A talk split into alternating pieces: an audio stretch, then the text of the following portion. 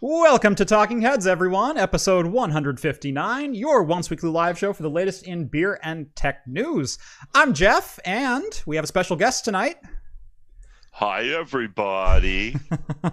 Welcome, Sapphire Ed. Thanks for so much for joining us. oh, it's my pleasure. I love doing these kind of things. Awesome. This is fun. Awesome. Get out with the community, talk to people. Absolutely. If you've never seen the show before, we talk. Uh, we usually talk beer, tech, games, pop culture, entertainment. Usually some Star Trek. Today's probably going to be a little bit different. We're probably just going to do a heck of a lot of Q and A and get lost in the weeds, as pretty much every conversation I ever have with Ed does. I can do Star Trek too. Oh, I, I, love figured you could. Star Trek. Figured you could. So uh, yeah, we'll we'll probably finish up with that because once Star Trek conversation starts, it doesn't Well, stop. You can see I can do Star Oh, Trek. my friend, my friend, you you are among family here. well, do you remember? Um, there was a board game called Starfleet Battles, Uh-huh. and there was a computer game called Starfleet Command. I have Starfleet Command. Yes. Okay, I was one of the group known as the Inner Circle to Taldren, about 20 beta testers. I, I was part of that group. So I actually helped in the development of Starfleet Command, Starfleet Command 2, and I'm not going to take credit for three. Two Orion Pirates, yes, but three, no. I hated three. I, I I don't blame you. I mean, Orion Pirates was good, but But if you even look in the, um, if you have the um, strategy guide Mhm. by Dennis Green, you'll see I'm in the credits. The entire section on the Romulan and the Gorns I wrote. nice. that is awesome. I did not know I that love my you. Star Trek, man. Excellent. Yeah, uh boy, Star Trek games. Uh going back you know, I probably the most recent Star Trek game that doesn't get any love is Star Trek Legacy. I thought Legacy was great. Eh, Legacy's okay. It, it, it, the the Star Trek game curse has come back, I believe. Mhm. Yes. Uh, I really thought with um, STO we were going to get past the curse. Yeah. But but then all of a sudden, I mean, seriously, they they instead of introducing a third faction, we got a, as the saying goes, a fraction with the Romulans. right. and that was really disappointing and everything just kind of went downhill from there hmm we need a good star trek and we need good star trek and we need starfleet battle for that Yes. Yeah. No, I, uh, we need Elite Force back is what we need also. elite force was a good game Yes. That was uh, awesome. But if we keep going Star Trek, we're never going to get off Star Trek because that's how I roll.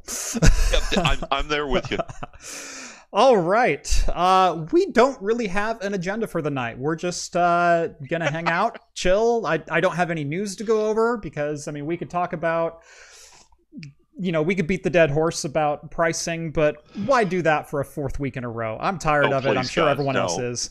please god no so, my, my wife just waved. We can talk politics. Ooh. everybody's comfortable talking politics. This is actually a 100% politic free show. oh thank you jesus. This is oh a wait politic religion free free zone too. Okay. Yes. Politics and religion free everything else is fair game but oh. So uh gosh when was the last time i saw you? Uh quakecon. Quakecon that's right. Yeah yeah Uh, that's the last time we actually got to spend any time together yeah boy it feels like that and was that seven was a years lot ago of fun. That yeah, was a lot of fun. it was good The- barbecue The, biggest drawback for me, from my job perspective for QuakeCon, Mhm. is it's too easy to get lost. the The event is extremely commercial, Mhm.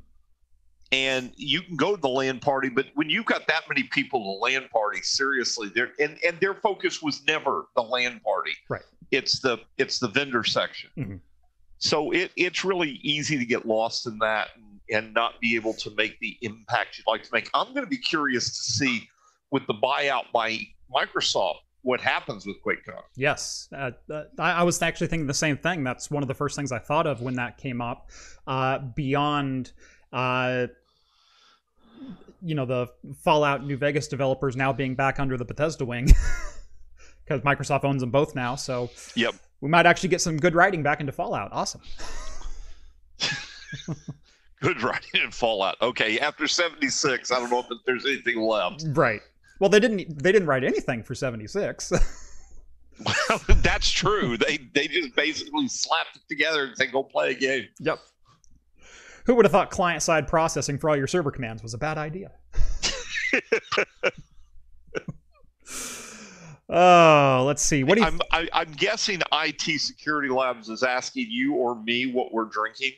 yes, I think so. Uh, we'll start with you because I think yours is going to be a little simpler. Well, what I am drinking is Cola O, Coke Zero for poor people. My my fridge is full of uh, of Big K because uh, yeah. uh, I've got the Dr. K, I've got the cola, I've got a couple of yeah. So Yeah, Dr. K is good. Dr. K diet's amazing. yeah. Yeah, I, I spend all my money, or I, I, I don't spend any money on soda, so I can spend all the rest of my money on beer. That's how it works. You, you know, I, I never got into beer. Th- Yep. There are a few craft beers are okay. Mhm. Uh, I'm a very social drinker, so I like to have a good brandy or cognac with a cigar. yes. That to me is a fun evening to be able to do that, which I can't do this evening for two reasons. One, it's late and I'm an old man and I would turn into a pumpkin. And two, I'm in the house. Yeah. Yeah, so I, it- I only yeah, have I, I can't do it. maybe I only have maybe two cigars a year, and they're always out on the deck with the bonfire Yes. going, and Yes. you know, uh, ni- nice little you know Glencairn full Scotch, and that's an evening. But uh, I have I have a lot more than two a year, unfortunately, and well, I have about I have probably about four to eight a month. yeah, that's Uh, not but I found ways to get cigars at reasonable prices. I'm I'm smoking ten dollar sticks and picking them up for two fifty a pop. Ooh, nice. So- I, I'll give you a commer- I won't do a commercial here. I'll tell you later. Perfect. Yeah, uh, truth be told, and I've, I've said this a couple times on the show, uh, but I'm actually more of a cocktail and and spirit fan than I am of craft beer. I, I really, really enjoy craft beer, and I've, I've learned to appreciate it a lot more since I started the show. But I wanted I wanted a hook when I started the channel, and I went, well, I'm in Oregon. I'm right in the middle of beer of craft beer mecca Yes. what better way to get variety on the show than open a different craft beer every single episode and uh and and uh, and now I've started doing reviews at the end of every single episode. So if you see me open a beer, wait until the last ninety seconds of the video, and I'll review it. Um, yeah, I've noticed that. I've watched enough of your videos Yeah. to see that, and I like the hook. I think Yeah. the hook is cute. It's fun. Yeah. Um, and it doesn't detract from the tech. If you want to watch the tech, it's a normal tech video the entire time until Yes. the until the ending credits finish, and then you get the little Marvel ninety second spoiler at the end. and and you're not spending your time telling people where to buy it because then you'd have to change your name to Linus. Right, exactly. but uh, but I went, you know, I originally I thought, you know, maybe I could do the the liquor and spirits as a hook, but I went, how many old fashions do they want to see me make? Like if I'm doing 2 to 3 videos a week once this thing actually starts ramping up, there's only so many Yeah. cocktails to do and I'm not a cocktail channel. Uh, I, And, I and with with craft beer, there's so many options out there. We've got a little microbrewery about 15 minutes from our house, Mhm.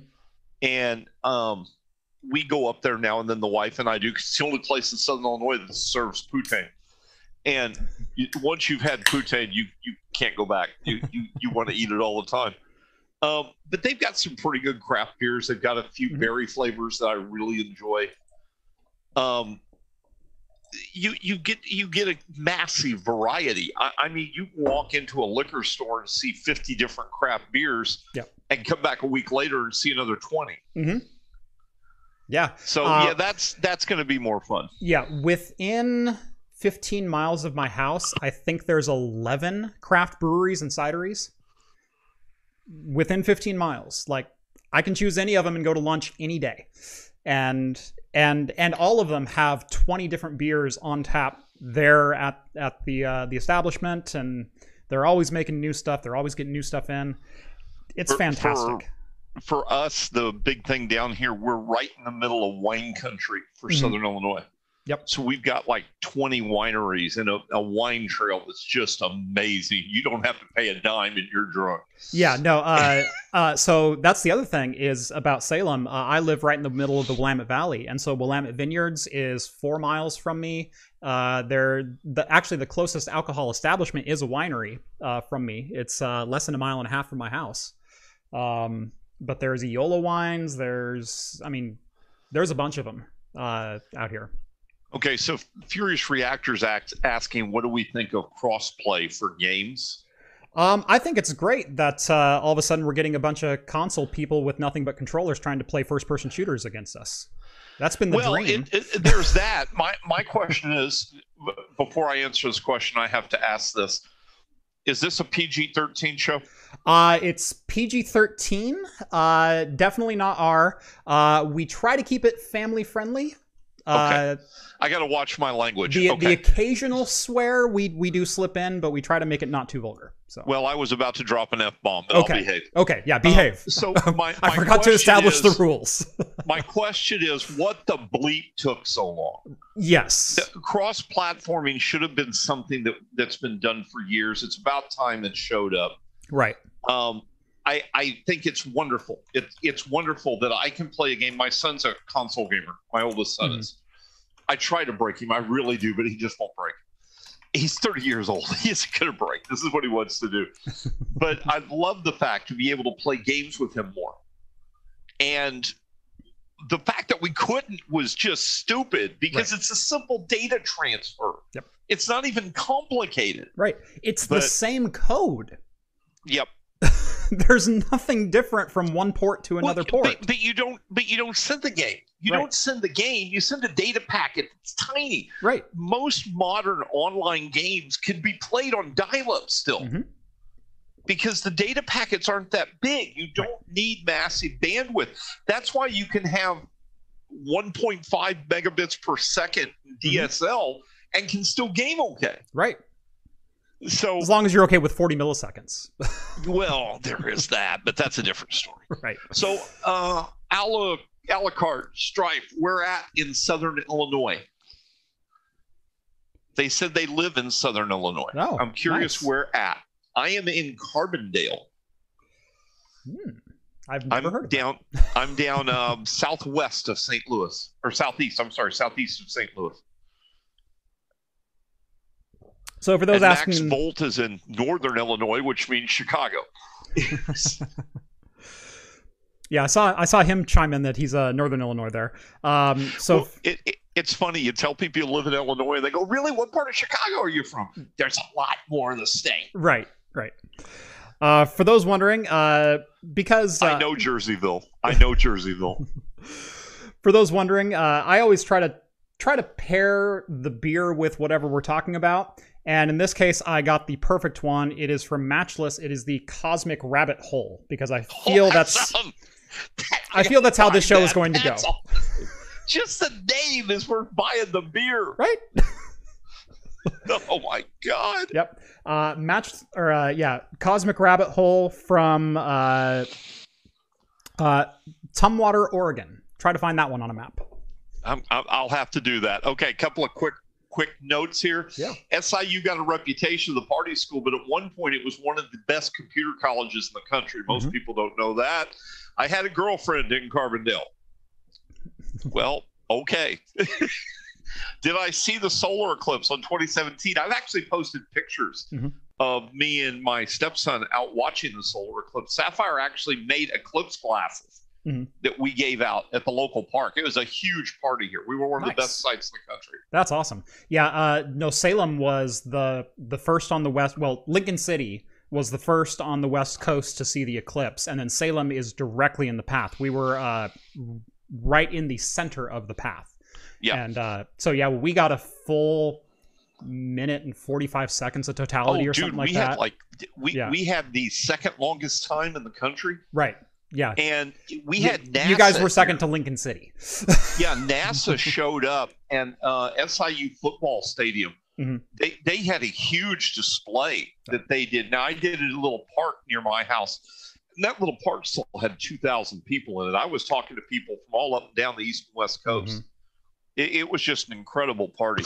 hmm No, all- Santa, where's my 3080? I don't work for an NVIDIA based company. So,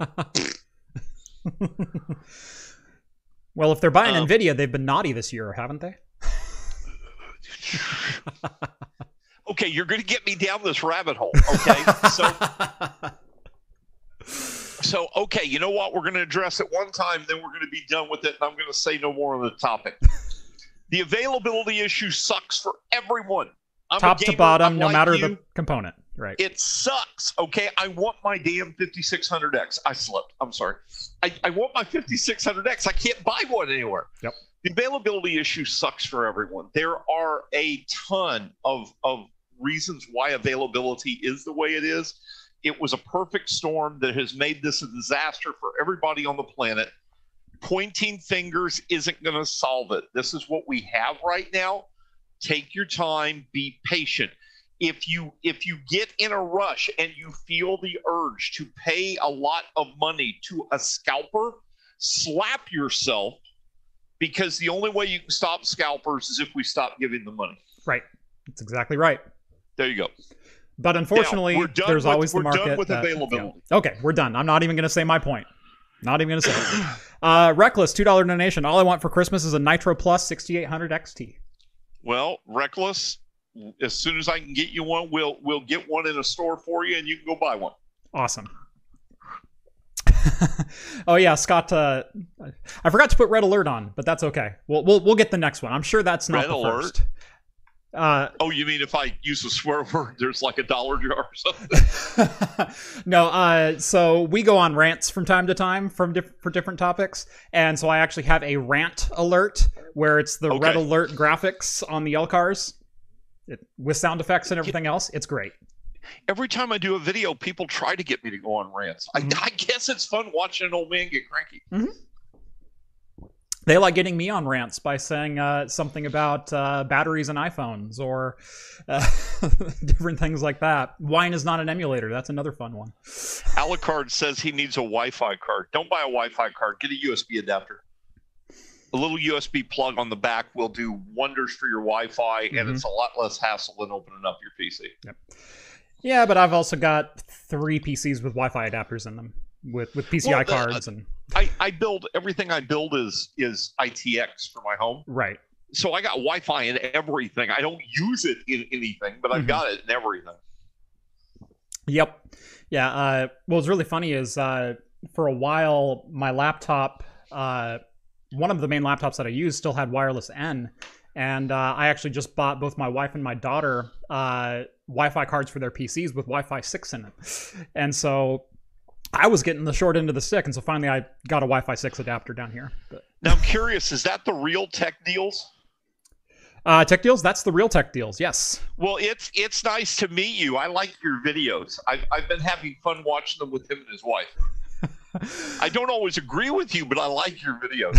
Uh, Hops and Brew, GIF or GIF. GIF is only useful if it's smooth and creamy. There we go. Ooh. You're old enough to know better on that one, Ed. I do, but I don't care. Who cares what you call it? GIF. That's all you got to worry about. yep. It's a file extension. I don't even care what the file extension is. What's the name of the picture? But no, that's the real tech deals. Uh, Hops and Brews is John. He's also on the show with me. He's uh, one of the co-hosts, so you've probably seen him on the show. He's the guy with the longer hair.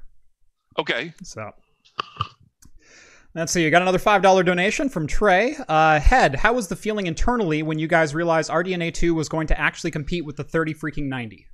Well, you you know what's funny about that, Trey, and and it, Jeff will tell you, I hate talking about performance unless I've got my hands on it. I've actually got my hands on a 6800 right now, and I am really impressed with the gaming performance. Really impressed with the gaming performance. There's Mhm. almost a 30% uptake in power potential compared to a 5700 XT. That's it. That's really impressive.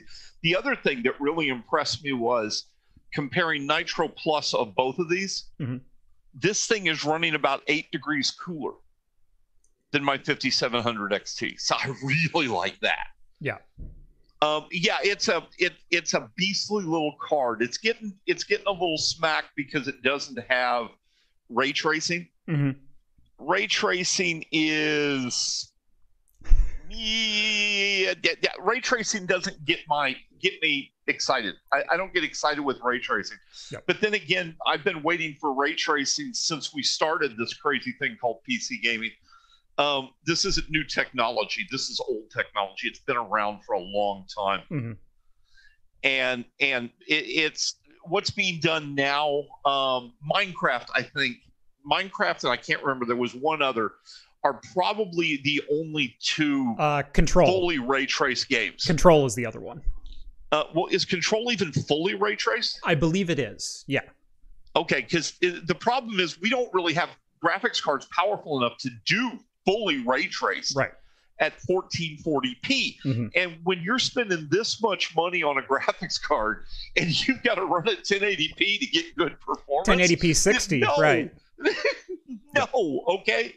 Um, a three hundred dollar card at 1080p, that's awesome. If you get above three hundred dollars and you're not playing at 1440p, you, you got to look at it and wonder what the crap are you doing. Exactly. No, I, I So, fully oh, agree they're with that. off on they're off on Star Trek Online now. Yep. Yeah, I, I, saw that. Like I said, once Star Trek starts, it will never stop in chat or in person. So I, I had to I had to put a stop to it so we can at least have 30 minutes of a show. Yeah, David, I didn't think I didn't think it was. Wasn't it um was it Quake or Unreal that they redid fully ray traced? Uh, that was the original? That was the original Quake. Yeah. Okay, that's the other one I was thinking of. Okay, yeah, yeah, fully ray traced. Yeah. That's that's really cool when you see that implemented. Mhm. Ray tracing today, I compare it to um remember when The Witcher came out Mhm. and there was all that mess about um. I'm pulling an old man moment. Yeah, but it was hair, but it was tessellation. Right. And and the problem with the tessellation was that it was set stupidly high. Mhm. To, and, and and what I mean by stupidly high is to actually notice the difference in levels of tessellation at that point. You had to be in still frame and zoomed in like 300%. Okay. I don't play my video games looking to see if the bear I'm about to kill took perk that morning when he went to the stream.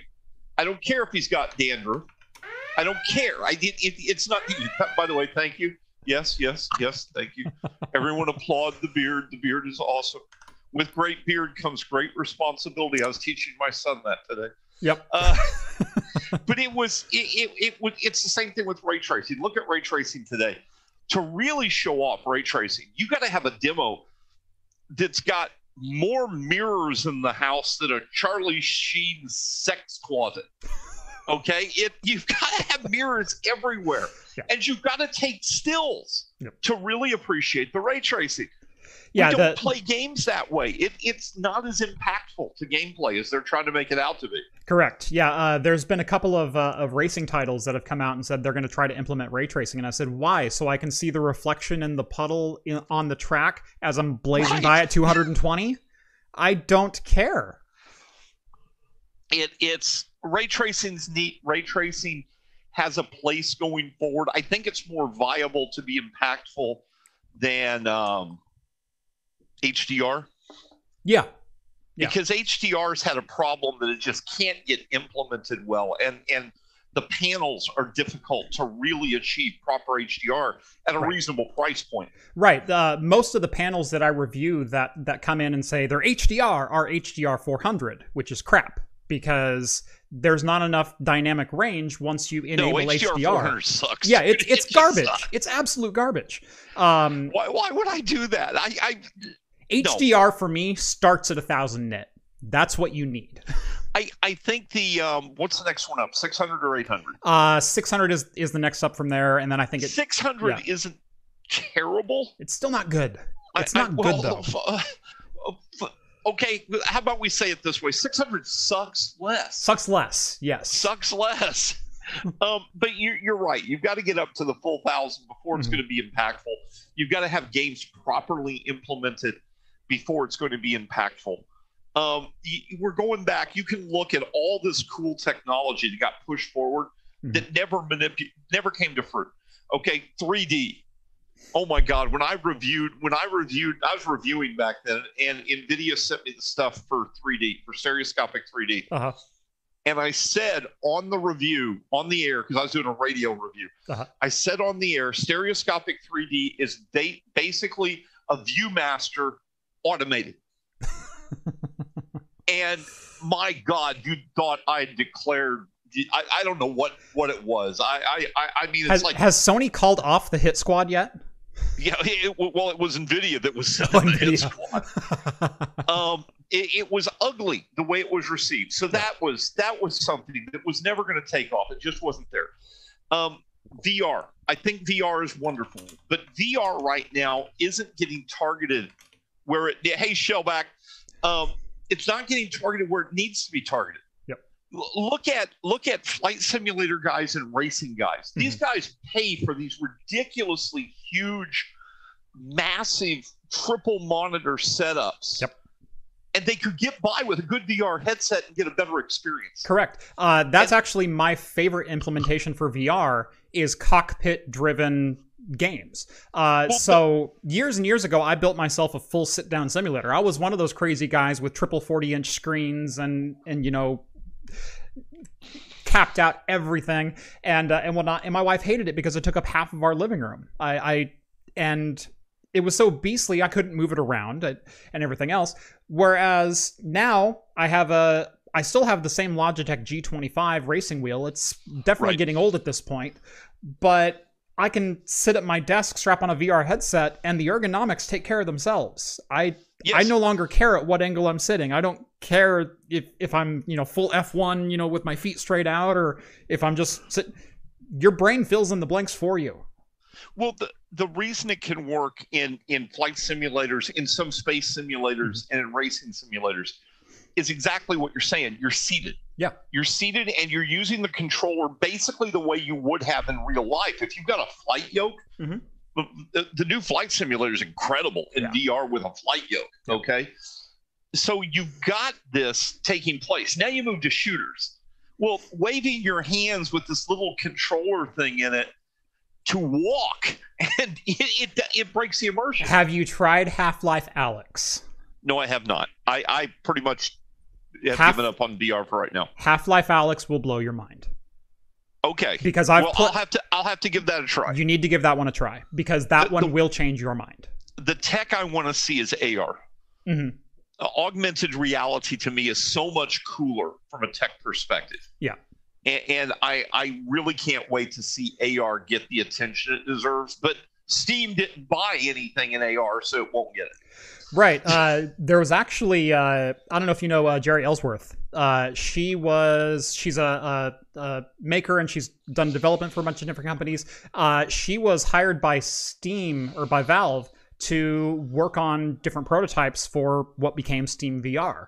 Um, and she had a basically a hybrid augmented slash virtual reality system um, where they used retro reflectors um, that you would put out on the wall and projectors in the glasses that you were wearing and yes. then a screen on in the glasses and so you would project an image onto the retro reflector and wherever you looked it would project that image straight back into your eyes and and be very very vivid and bright and clear um, and so that's what she was trying to push forward. Um, and uh, there's uh, Valve ended up not moving forward with that project, but they actually went off and formed their own company. And I'm drawing a blank on the name of that company right now, but they're they've been continuing to prototype since 2015.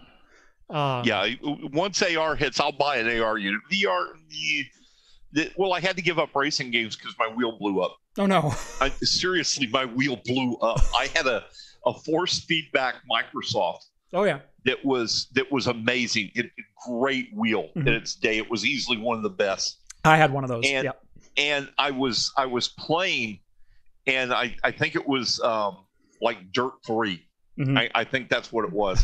and I was playing and I was having a lot of fun and I'm racing around and all of a sudden I swear to God smoke starts coming out of the wheel because I, I don't know something died inside. and you and you say VR isn't crying. immersive enough. I'm, I'm, well, I wasn't in VR. I was just on a big monitor. Yes. Uh, well, I can actually I, smell I the smoke. Cried. I, I, I don't play racing games and flight simulators enough to justify the cost of the controller. Right. Uh, I'm a, I'm a huge RPG fan, and, mm-hmm. and that's where my focus is. Yep. Meanwhile, I've got an Xbox Steel Battalion controller upstairs. Yep. I love your audience. They've just taken off and are doing their own thing while we're I know. sitting here chatting. I know. It's great. And and viewership continues to go up. You see that? Yeah, tech deals. I'd love to get with tech deals. Him and his wife and do do some video. I I love their stuff. I really do. Yeah. Um. I'll I'll shoot them over your email. I'll get them in touch with you. Okay. Making But connections here on Talking Heads. We can do that. We can we can do that and have some fun and Mhm. and uh, I I don't know where do they want us to go. That's a Let great question. Pick the direction. Yeah, because we've been kind of meandering thus far with no no clear We guidance. we fell down the rabbit hole and have no clue where we're going. Right. Uh, what do you guys want to talk about? The the floor is open. We've only been on 30 minutes. We got we got a ways to go in this one. Or do we just start the Star Trek talk now? What adapter would Ed, what kind of adapter? What adapter would would I recommend Ed? No, no idea. I, I I don't understand what kind of adapter. Uh, did he have a comment? Oh, uh, Wi-Fi, Wi-Fi USB adapter. Oh God, I just go buy the cheapest piece of crap I can get. Uh, I I prefer getting one that has a removable antenna, um, so you can actually screw in a different antenna and move it if you ever feel the need Yeah. to. That's that's usually what I look for. Uh, beyond that, Wi-Fi is such an inexpensive tech to implement, especially for basic service. You know, uh, there are ways to to get four and 500 megabit out of Wi-Fi, but man, the investment required to get into a desktop, you're you're spending 150 dollars on a card. If you just need to get online, download games, etc., you can get solidly 150 to 300 megabit on a $20 card or a Yes. $20 adapter. So just look for one with an antenna, just in case you decide to get a bigger one later. well, it depends. on It depends on the need. If you're not transferring data, if you're just wanting to watch video and play games, you just buy the cheapest adapter you can get that gets good signal and you're good. Uh, years ago, Monoprice was making uh, Wi-Fi adapters that were li- Yeah, they're tiny. that were tiny, tiny. God, I have like ten of them because they were uh, selling them off for like five dollars a piece at one point, and and so I just bought them in bulk. And uh, and for years, if I needed a Raspberry Pi with Wi-Fi, that popped in. We're we're off and running. Oh, this this laptop, the Wi-Fi card died. There we go. I, I've still got like four or five of them hanging around. Okay, so Patrick, I guess, doesn't know who I work for. Oh, It, well, I don't know if you saw his head. comment. Is the 3060 Ti worth it? No, it's not. You want to buy a Sapphire video card. Sinner. We're gonna have to we're gonna have to lay hands on you suddenly and violently to heal you of this. Um, okay, so let's see here. Um, Ed, is there any reason there aren't passively cooled GPUs? Yes, these son of a guns are hot. Okay, if, if you wanted a passively cooled GPU, I imagine you could do a low end chip and do a 2.5 or 3 slot cooler Mhm. and get away with it. But even the low end chips actually generate pretty good heat. Right. Uh, the Um, the the last uh, the most recent 100% passive GPU that I've seen released has been the GT 1030. Um, Asus had a couple you of them. go. You got to go really low end. Right. Yeah, and and that's a 35 watt part or 40 watt part. I, I, I mean, seriously, if you took like a, you, you took a, a high end, a, a seven or eight hundred dollar graphics card, you Mhm. want it to be passively, dude, dude, the the engine in your Volkswagen would weigh less. Right. Uh, actually, uh, this is quite a few years ago. There was a company that developed a a chassis that was essentially a giant heat sink, and uh, and it used some kind of like refrigerant that it pumped through. Uh, so it wasn't like entirely passive, but it was fanless. And so you had a custom block that mounted to the graphics card that had heat pipes that transferred into the chassis, and then refrigerant that pumped through the chassis. Um, and so it ran them fairly cool and and essentially silently, but uh, the case was also like 140 pounds. Um, Scratch is asking, are there any low profile RDNA and RDNA two cards in the pipeline? I cannot, for obvious reasons, discuss products we have not yet announced. Right. I can tell you that there is nothing we do not look at when a new card or new chip is coming out. Mhm. We look at everything. We look at can we can we make a toxic? Mhm. Can can we achieve enough oomph to make it apply to Mhm. be a toxic? Can we make the cooler smaller? Can we make a low profile card? Can we make a small form factor card? All of these are explored. Actually, if one's coming or not, I can't, I can't tell you that because, well, I like my job. Uh, let's see. Chris is asking about Sapphire TRIXX Boost, not resolution tool. Boost. it, it, if you've never used it, it's it's actually a relatively simplistic tool, and I'm amazed nobody else ever did it. Okay, so what TRIXX Boost does is it allows us to create simply. You can do this without Boost, but it's complicated. you can simply create a custom resolution. So let's say at 1440p, I can create a custom resolution that's 90% of 1440p. Mhm. And it's going to render at that 90% of 1440p, and you're going to get an uplift. Right. What I have found is at 4K, you can go down to 85%, implement uh, Radeon image sharpening, and you can't tell the difference. Right. No, But you uh, got a 10 to 15% performance boost. Yeah, I I I do. Uh, I I wish a lot of games and and uh, you know I've I've never used the Sapphire Boost tool. I I probably should. I, I, feel bad now, but uh, um, but I like uh, I, I do like when games include uh, both over over rendering and and Resolution scaling. resolution yes. scaling right um uh, I've got a 4K monitor with a 2080, and I wanted to pump the the quality of Red Dead Redemption 2, and and even on a 2080, that's questionable at It's hard. best. Right, it is. But I can apply a three quarter resolution scale and and then just upscale it to 4K, and and drop a couple of key settings, and all of a sudden I'm at 75 FPS, and it looks amazing. Um, He said he Scal is saying you never really introduced me.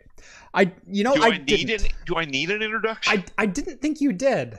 Um, but uh, I actually didn't do something that I was going to do, and I was going to ask you to bless this podcast before we start tonight. okay. Mr. Evangelist. May, may the great gods of PC gaming have mercy upon you. May you have high frame rates, cool temperatures, and low power draw with no noise. Amen. Audimus Deus. Amen. There you go. Well, that that that picture, Discord like, or uh, not Discord, District like, post that picture around. Yeah. Uh, that was the first time I attended Million Man LAN in Louisville, Kentucky. Mhm. And I was doing a giveaway uh, and a little bit of a breakout discussion group. So they had me get up on the stairs. And then everybody else was down below. And I didn't know this picture got taken, by the way. so the camera person for the LAN event got behind me and was taking some pictures. And then she realized she was going to out of focus the crowd. And it looked like, and, and I did have, we had about 200 people down there, Yeah. but it looked like there were even more. Yeah. And suddenly I'm this evangelist. And it, oh, well, Just roll with Uh, it, man. I, I do. I, I embrace it. I, I embrace it. I have fun with it. Um, if any of you have ever been to PDX LAN, you've heard me do the evangelist character. Yeah. Uh, from from stage, we we just have fun with it. Um, Skull, what would you like to know about me? I am an open book. I I will answer anything, and you better be careful because I have answered some really stupid questions. yeah, that was a late night at QuakeCon, wasn't it? It was. It was a really like, quick God, I was too old for that crap. It made me so mad. So you guys weren't at QuakeCon when we went there together. Um, Samsung had just introduced the 49-inch monster screen from hell, yes. and we set that sucker up. I, I mean, it's bigger than I, I had a Josh Stiffen Classic. We had uh, Remio, which is a, a, a beautiful computer. But Mhm. this computer, you could have taken 10 of them, put them in a row, and they wouldn't have covered the monitor front. Yeah, so for those who don't know, this was the 49 inch, 32 by 9 Samsung display. Yeah, or it's- it's 49 inch. Yeah. It, so, uh, yeah, what was what was the resolution on that thing? Uh, it was 1080p on the vertical. I don't remember Yeah. what it was on the I think it was I think it was 3120 or Well, 3820 it was by it was yeah. two full 1080p monitors, Yeah. basically linked together. Yeah. Image quality was stunning. Yeah. Just everybody's like, "Oh, the pixel density will be so bad." You're a moron. It was stunning. um, it and we were sitting, man. You couldn't even get back from it. No. Okay, we had to sit on top of it. Yeah. Just stunning image quality. We played Madden 2000, what 2018 Ni- or 18 something. or 19 or something like that. It was yeah. the first Madden to come back to the PC. Which, Yeah. I was really disappointed in. Yeah. Uh, we played uh, the new Quake, or not the new Quake. Yeah, it was the, the Quake. We played Mhm. the Quake demo. Um, we we had this amazing time. So this monitor, right? Gorgeous. Mhm. I had had to figure out a way to pack this for driving. Okay, because it was really a pain. So I went up. My next event was up in Toronto, and we get up to Toronto, and this couldn't move. This monitor couldn't move the way I had it packed. And I carried it in and I set it up, and we've got everything ready to go. And all of a sudden, there was this large cracking sound. I, I mean, kind of like I, I don't know how to describe it. There's just this crack, Mhm. and the monitor died. It just it just died. I'm sitting here in the middle of in the middle of this huge event for yeah, it's something like that. I'm sitting in the middle of this huge event. God bless AOC. Uh, AOC was at the event. They were a major sponsor, Uh-huh. and and the rep came over and, and he said, "Yeah, that sucks." And I'm like, "Yeah, it does." He said, "Here you go. Here's a 32 inch monitor to replace it." Nice. And and so it was but it was just yeah I, I had a great time at the at QuakeCon. We played video games together. We laughed. We we we went and had food together at that little thing that AMD gave us food. Yep, that was right. Yep. Yeah, Heard were. of me for years. He has the gift of gab. That's a polite way of saying he doesn't know when to shut He up. doesn't shut the hell up. oh, let's see. Uh, Oh. Craft computing. How fast did you opt out of Sidewalk? If you have any Echo products, I I don't have What? any Echo products at all. Okay. I don't know where that where that question came from. Uh, how long has Sapphire been shipping AMD and ATI GPUs? Uh, oh, good lord. a long time. We're, we're 20 years, I think. Yeah. I've been I've been with the company eight years. Well, this is what the internet is for. Look it up. Um, Wikipedia, Sapphire Technology. Yeah, I'm I'm doing a quick look. Sapphire started making video cards in. Might help if I actually gave it a search that wasn't because it's trying to look at gems. I think Uh, I think I have a Sapphire. 2001. Okay. 19 years. I have an early one then because I, th- uh, well, not early, but four or five years into Sapphire's run because I think I have a Sapphire X1600 ATI card out in my garage Well- right now. The original concept wasn't that Sapphire was going to make their own cards. Mhm. They were making cards for ATI. All the ATI cards in that in that era Oh, were made by Sapphire. Oh, Sapphire was going to become the production company for ATI. gotcha. And then they ended up splitting off, developing their own cards. We, we've got a lot of 1st Mhm. that Sapphire's done in the video card industry that you'd be amazed. And if you want to get into that, we can. Mhm. Um, but yeah, it's Trey. It's been a long time that this company's been doing this. Uh, what event are you hoping to go back to again in the future? Shellback is asking. My favorite LAN event, period, is Million Man. I, I love the atmosphere Mhm. uh, of the people that put it on. They're they're a lot of big LAN events become commercial, Mhm. and there's nothing wrong with that. You should be able to make some money at it. Right. Million Man at 500 people right now throws commercial out the window. Uh, I actually had a, a large group of them had come talk to me uh, the last event, and we were talking about this. And they said, "You understand that you don't have to bring these giveaways. We don't care. We just want you to show up." and and they're they were being legitimate. Right. I, I get to that event, and I've got 50 people around me almost all the time, and we're playing games together, and we're talking about technology. It's really a great event. Yeah. That's the event I'm looking forward to going back to the most. You know, honestly, for me, it's probably PAX West. As as weird as that one sounds, uh, it it's entirely a games a, a game and game developer showcase. It's but but it's kind of like what what I hear E3 used to be like, where there's a lot of smaller developers out there, and everyone's just showing what's the new game that we're working on. And uh, PAX West was a was a heck of a fun time. It's right there in Seattle at the convention center. Um, beautiful area and and getting to see a whole bunch of new games you know sometimes a year or more Yeah. before they launch that was that was awesome uh, i mean ces is great. Vegas is great. I, I love going there. There's uh there's quakecon but you have to go to dallas. Uh um uh oh that and uh and pdx lan uh, i've i've actually I've lived in Oregon my entire life. I've never been to a PDX LAN because there's always been some scheduling conflict uh, with with me. And uh, The- this year, I finally cleared my schedule, and I was gonna go to PDX LAN, and there was no and there was no LAN. PDX LAN. Right? It's like, ah, The P- PDX LAN, I love going to the event. It's great, uh a great event. Um, I've made some really good friends that I stay in contact with even Mhm. even now with, that we're not going to events. Right. Um, but the travel cost Mhm. Is really high. The ROI for us on that is really high. I prefer LAN events to to the big shows like PAX. The reason why is you go to PAX West, and by the way, you've got some amazing people at PAX West to hang out with. It's it's a great event. I, I got no doubt of that. Yep. You got board gamers and table and and Dungeons and Dragons players and Mhm. and all of Pokemon even. You've got this massive Right. crowd of just general gamers. But when I, as a PR rep, look at those events, I'm looking at that event, and probably about 20% of the people you talk to are our target audience.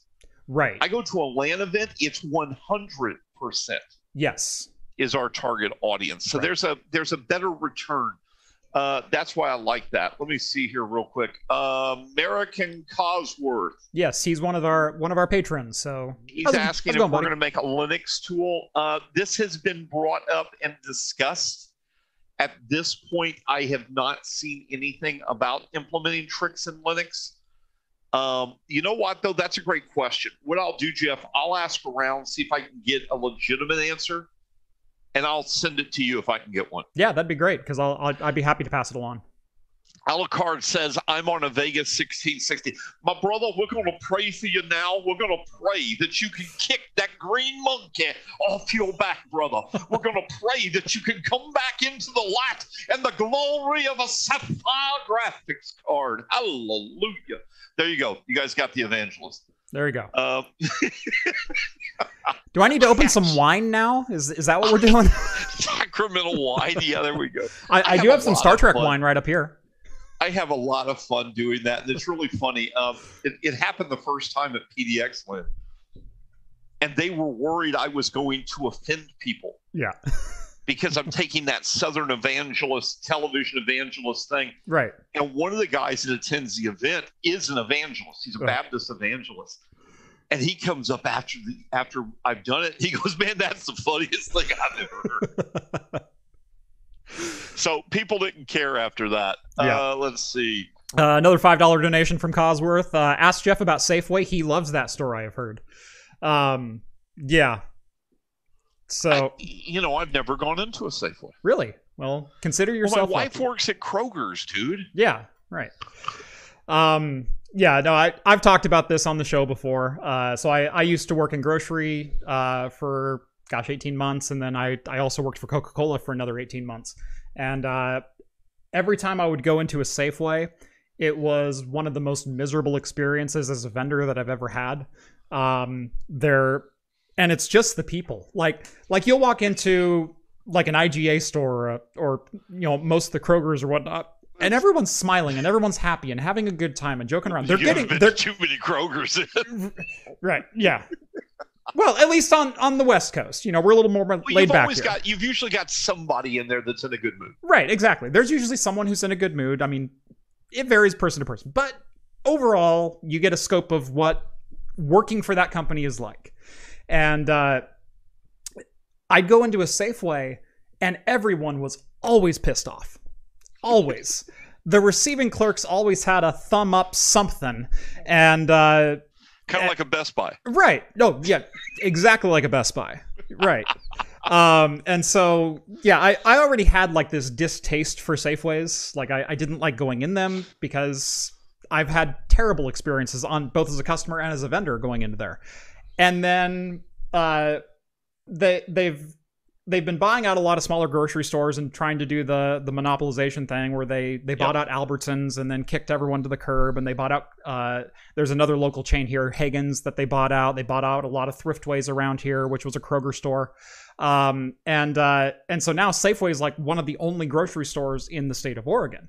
Um, but they've also done this thing where they've started raising their prices and then they're doing the JC Penney approach where everything i- Oh. where everything is on sale all the time if you have the card and well not but if it's not on sale it's going to be jacked up 300% because that's where our profit margins are Yeah, at. no, And it- yeah, no. Right, and it's a legit strategy, but I can see it for clothing, but for food, come on. Uh, so and and the last straw was I was on a camping trip uh, over the summer, and we needed English muffins, ice, and something else. And I walked out of there and I spent thirty-five dollars. And I looked at the receipt and I went, "What the hell? Like this? This should be like twelve dollars in food." The English muffins were six dollars, Holy crap! and that was my last straw. what they do? Fly them from England that morning? They were Franz sourdough English muffins. They should be a dollar fifty, two dollars tops, and they charged me six dollars for English muffins. Oh my god! And I said right there and then, I am never walking into a Safeway and spending money again. you see, I- you got his rant. There I'm go. done. Yeah, that was my rant. So, what's funny is I was oh. even trying to hold it back a little bit, but I got pissed off thinking about it.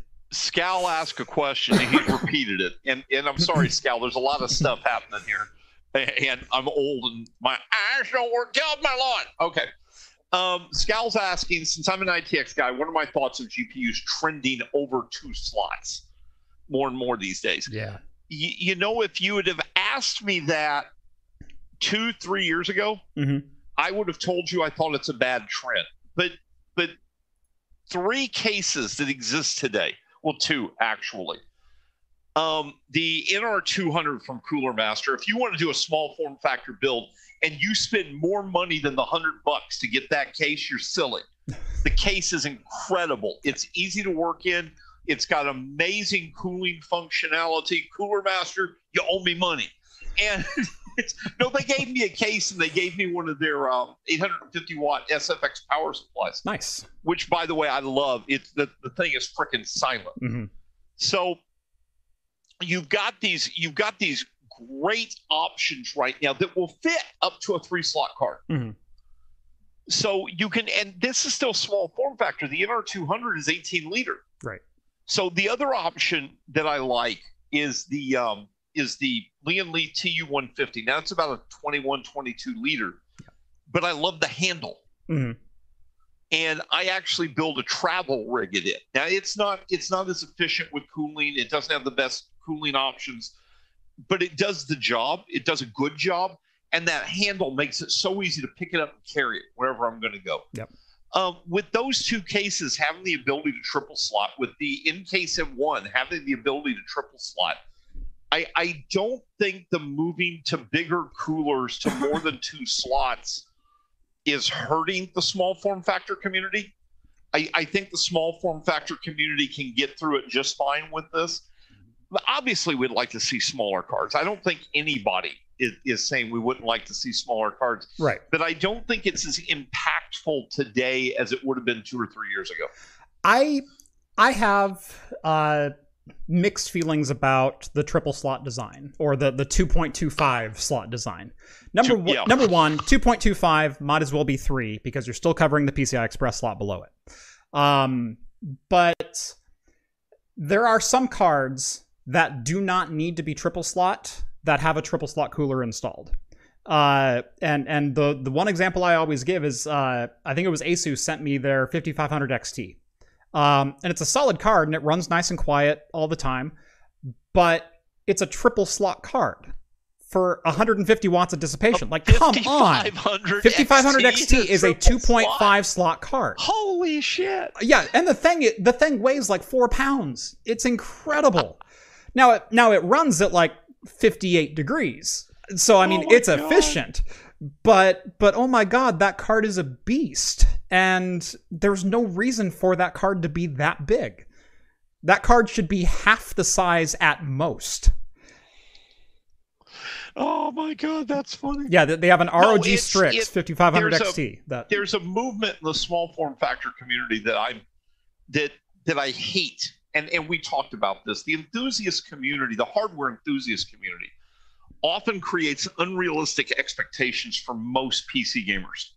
yes. And there is this move to, I see people do this all the time. I'm going to build a small form factor with a 5950 and a 3090, and we're going to try to fit an ATX power supply, and we're going to that that to me isn't small form factor. Small form factor is about building into this compact size because you've got a reason to. You you need it to be small, Right. but you do it realistically. Um, I won't build a small form factor PC, and I built one by the way for my family. Um, I won't build one and overclock the chip. I also won't build one that doesn't use a 65 TDP processor Mhm. because those are easier to cool, and I can work with simple air solutions, fifty dollars or less, Right. for cool and achieve great cooling, quiet operation. Mm-hmm. Um, for my son's PC and my wife's PC, they run 1080p. So something like a 5600X is all they need. Yep. I, I don't need to run a $600 video card in it. And to be fair, if I was building for me, I probably wouldn't be running hiring cards in this because it's my money. The only reason everybody's like, everybody's like, but you built with this. It was given to me. What am I going to do with it? Right. Okay, seriously. So, okay, let's go. Let's move on. Uh, we did have a we did have a ten dollar donation, yeah, uh, from Parker. Uh, XFX has been my go-to, but I might have to consider Sapphire as my new Lord and Savior. Glory, we have saved another soul. We have gotten him from the pornography of XFX and into the virtue of a sapphire card. Hallelujah. Can I get an amen? um, Be glad I'm not drinking and get worse. right. Should I get Eric on the show and and had just have you guys go back and forth? Sure. That'd be fun. His oh so so American Cosworth, his grandfather owned an IGA in West Dundee. Growing up, there was an IGA in a town about 10 miles from the town I grew up in. Mhm. And my uncle would every Saturday morning go down to the IGA. He knew the one of the managers in the store. And he would get all the bread and all the pastries they were about to throw out Mhm. and then he would at 11 o'clock every saturday morning uncle irvin would pull up in the driveway and we'd go running out and he'd say take what you want and i'd get a big old thing of jelly rolls um, yeah we I, I grew up around IGAs. i can't find them anymore i i, I i'm kind of sad about that Mhm. they're not around anymore We we still have a chain of IGAs around us. It's uh it's 14 stores and they're really not going anywhere. Uh, so they're they're they're well established here, and they've they've held off the Safeways and the the uh, the other you know conglomerates that have come in. But jeff they're all mad at you you forgot the red alert I did, I did. I, I ranted about Safeway and I didn't red alert it. So I've red alerted Ed twice now, but I, I didn't feel my rant coming on. Like usually I know when I'm gonna like lose my temper a little bit. I didn't feel that one coming. So yeah it happens it hap- yeah happens when you get older. Um, what do you think of nvidia selling cards to miners okay Ooh. Ooh. this one's hard. it's hard to answer this politically correct. Yes. Okay. So let me let me do this this way. Forget about Nvidia selling cards to miners. Let's talk about selling cards to miners. Period. Yep. I'm a PC gamer and I have been for decades, Mhm. and that's not an exaggeration. Um, Me fact, either. You, did you go to my breakout group at I yes, in fact, uh, I uh, I jumped on stage for the last 15 minutes of it. Yep, and- yep. and- you're, yeah. you're right. Yeah. Um, I forgot all about that. Yeah. I hate, as a gamer, I hate mining. Yeah. I hate mining. I can give you a ton of reasons why mining is the completely dumbest thing to ever exist on the planet. But I understand why companies like mining, the purpose of these companies at the end of the day, and, and this includes every company on the planet, is to make money. Yep. Let's face it, it's to make money. And we can't control what you're going to do with your graphics card. We we can't tell you don't watch don't watch midget dog porn. Don't you know what I'm saying? We Well, can't that's do a new that. one. We're well, I'm trying to make up something just utterly stupid. There's somebody watching the show. It's going. How did he? How did know? he know? It's that Sapphire TRIXX app, isn't it? Yes. TRIXX monitors your porn usage. I got to find new channels to watch. Um, so anyway, um, we can't control what people are going to do with their cards, and honestly, we aren't even in a position to control it Right. because you got to remember Sapphire doesn't sell directly to the consumer. Sapphire right. sells to Newegg and to Amazon and so on, and then they sell to who they're going to sell to. Right. Um, would I like to see miners not mess with the volume? And that's part of the perfect storm we're in mm-hmm. right now. Yes, absolutely. I'd love to see video cards get into the hands of gamers. Uh, that's where I want the. We designed these cards for gamers, right? Um, but it's it, how do you deal with it? What are you going to do?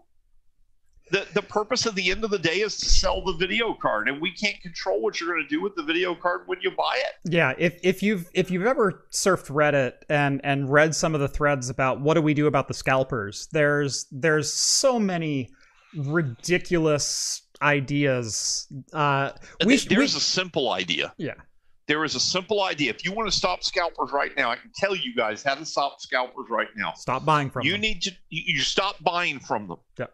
Some scalper went out and bought a video card for 600 bucks. He bought 20 of them and he's trying to sell it for 1,200. dollars mm-hmm. If nobody pays $1,200, he's going to keep lowering the price until he can sell the card. You make him lower the price so he loses money. If that's the case, he won't sell them anymore. Yep. The biggest problem with scalpers today are not scalpers. It's not the stores that allow them and encourage them, like Amazon and Newegg. Mm-hmm. It's the fact that we, as a community, enable them. Yes. And if you want them to stop, you have to stop this. Miners, you can do this to a small extent with miners too. When a mining craze is going on, you don't buy a used card. Yep.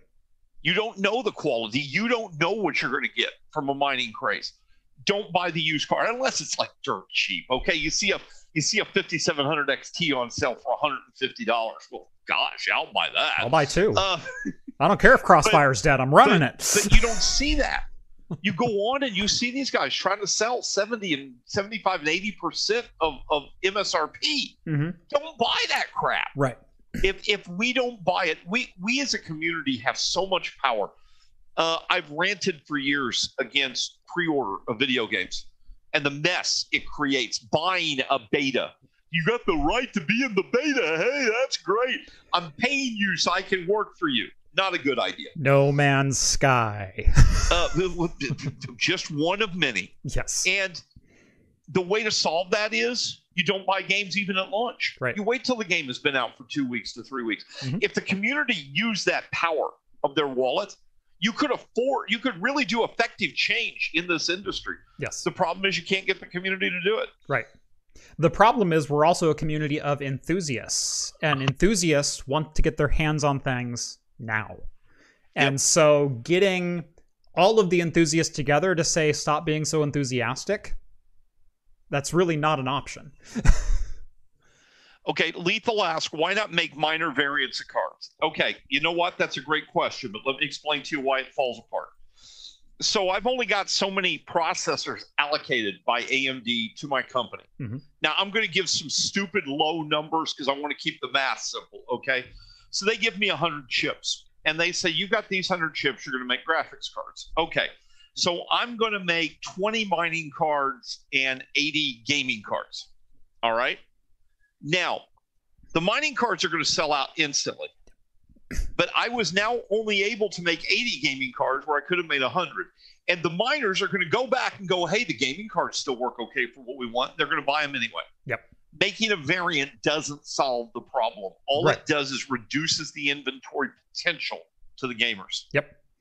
And, and reduces and yes, the secondary the market too. Made mining variants. Mm-hmm but it's usually products that are end of cycle they're into their life and we're trying to find a way to move inventory. That's that's what a lot of that does. Right. Yeah there's there's been quite a few companies. Uh, i in fact i bought a couple couple mining variant cards uh, in hopes of uh, uh modding some firmware on them uh, i bought a couple gp106 cards so the gtx 1063 gig mining variants um, in a hopes of reflashing the card and enabling NVENC for a really right. cheap Plex encoder. You know, uh, so far that project has been unsuccessful, but the card was 40 bucks, so who cares? Mr. John's wanting us to go on a rant about cryptocurrency. uh, eh. You know what? Nobody else has given me a good question yet. I'll give you a few seconds and I'm unloading. the shotgun is loaded, guys. I'm, I'm going to load both barrels up. It's going to get ugly. Uh, let's see. Uh, American Cosworth, $5. GCN versus RDNA dev support wise. Vulkan versus DX12. Biggest products you are sad failed. So the three different questions. So GCN versus biggest, RDNA. Biggest products Yeah. I'm sad failed. Mhm. I'm sad that HBM2 failed. Yes. Um, HBM2, though, failed in a predictable manner. So you go back and you got to look at other technologies that try to do the same thing. We had Rambus, we had quad channel memory. Mm-hmm. The, the problem with these is not that they're not good products, they were amazing products. Yeah. The problem was the only way you could see the performance gain that they offered was you had to fill the bandwidth. Yep. And outside of very specific usage, you just couldn't do it. Mhm. You couldn't fill them up. HBM2 is an amazing idea. It's a super fast memory. It's got incredible, incredible reaction to its usage, and it's a smaller footprint, uses less power. Mhm. The higher cost would have been fixed if it could have been done in volume. Yep. The problem was nothing filled it. Nothing filled that potential bandwidth. There weren't games, and there still aren't, Right. that can fill that bandwidth and make it have a meaningful impact. Correct. Um, yeah, I, I think HBM2 is probably one of the technologies that's come up recently that I'm really sad didn't take off. Um, I've, t- I've talked about this one, uh, Liquid VR, uh, the AMD API for Yep. doing dual card rendering for VR. That's that's my saddest one. Um, in fact, I even invested in graphics cards, hoping that would be a thing right at the beginning of of the VR consumer launch. I bought a pair of RX 480s uh, in hope of you know doubling my VR performance, and not a single game ever implemented it. It was there, it was it was there, and it was easy to implement, and just no one ever did. Uh, Gangan asks, will Sapphire ever make NVIDIA cards? I, I don't know. Uh, I, that's above my pay grade. It, it gets discussed a lot, but I, I haven't seen any indication. I'm not going to say never because that would be stupid. Uh, I, I will say it, it gets discussed, but I've not seen any indication about it. Yeah. Skull's like, wow, you remembered Rambus. Uh, No, uh, I know about Rambus. Right around the, gosh, the late Pentium three, early Athlon XP days. oh, God. Yep. I get I get a kick out of people talking about overclocking, and and I tell them my overclocking started with the Celeron 300, the Celery 300A baby. That was oh my god! I'd never considered overclocking till that Yeah. chip hit the market. I think that was most people's first. Well, yeah, you, and you don't forget your first. No, yeah. uh, the, Um, the first favorite hardcore tech release of the year. favorite tech release this year. Hmm. I, Well, I haven't gotten one yet, so I, I like the 6800. I really like that AMD got competitive at the upper end. Mhm. Um, but I, I've always been kind of a mainstream guy. Mhm. Um, so I'm kind of waiting for the next level to Yeah. hit.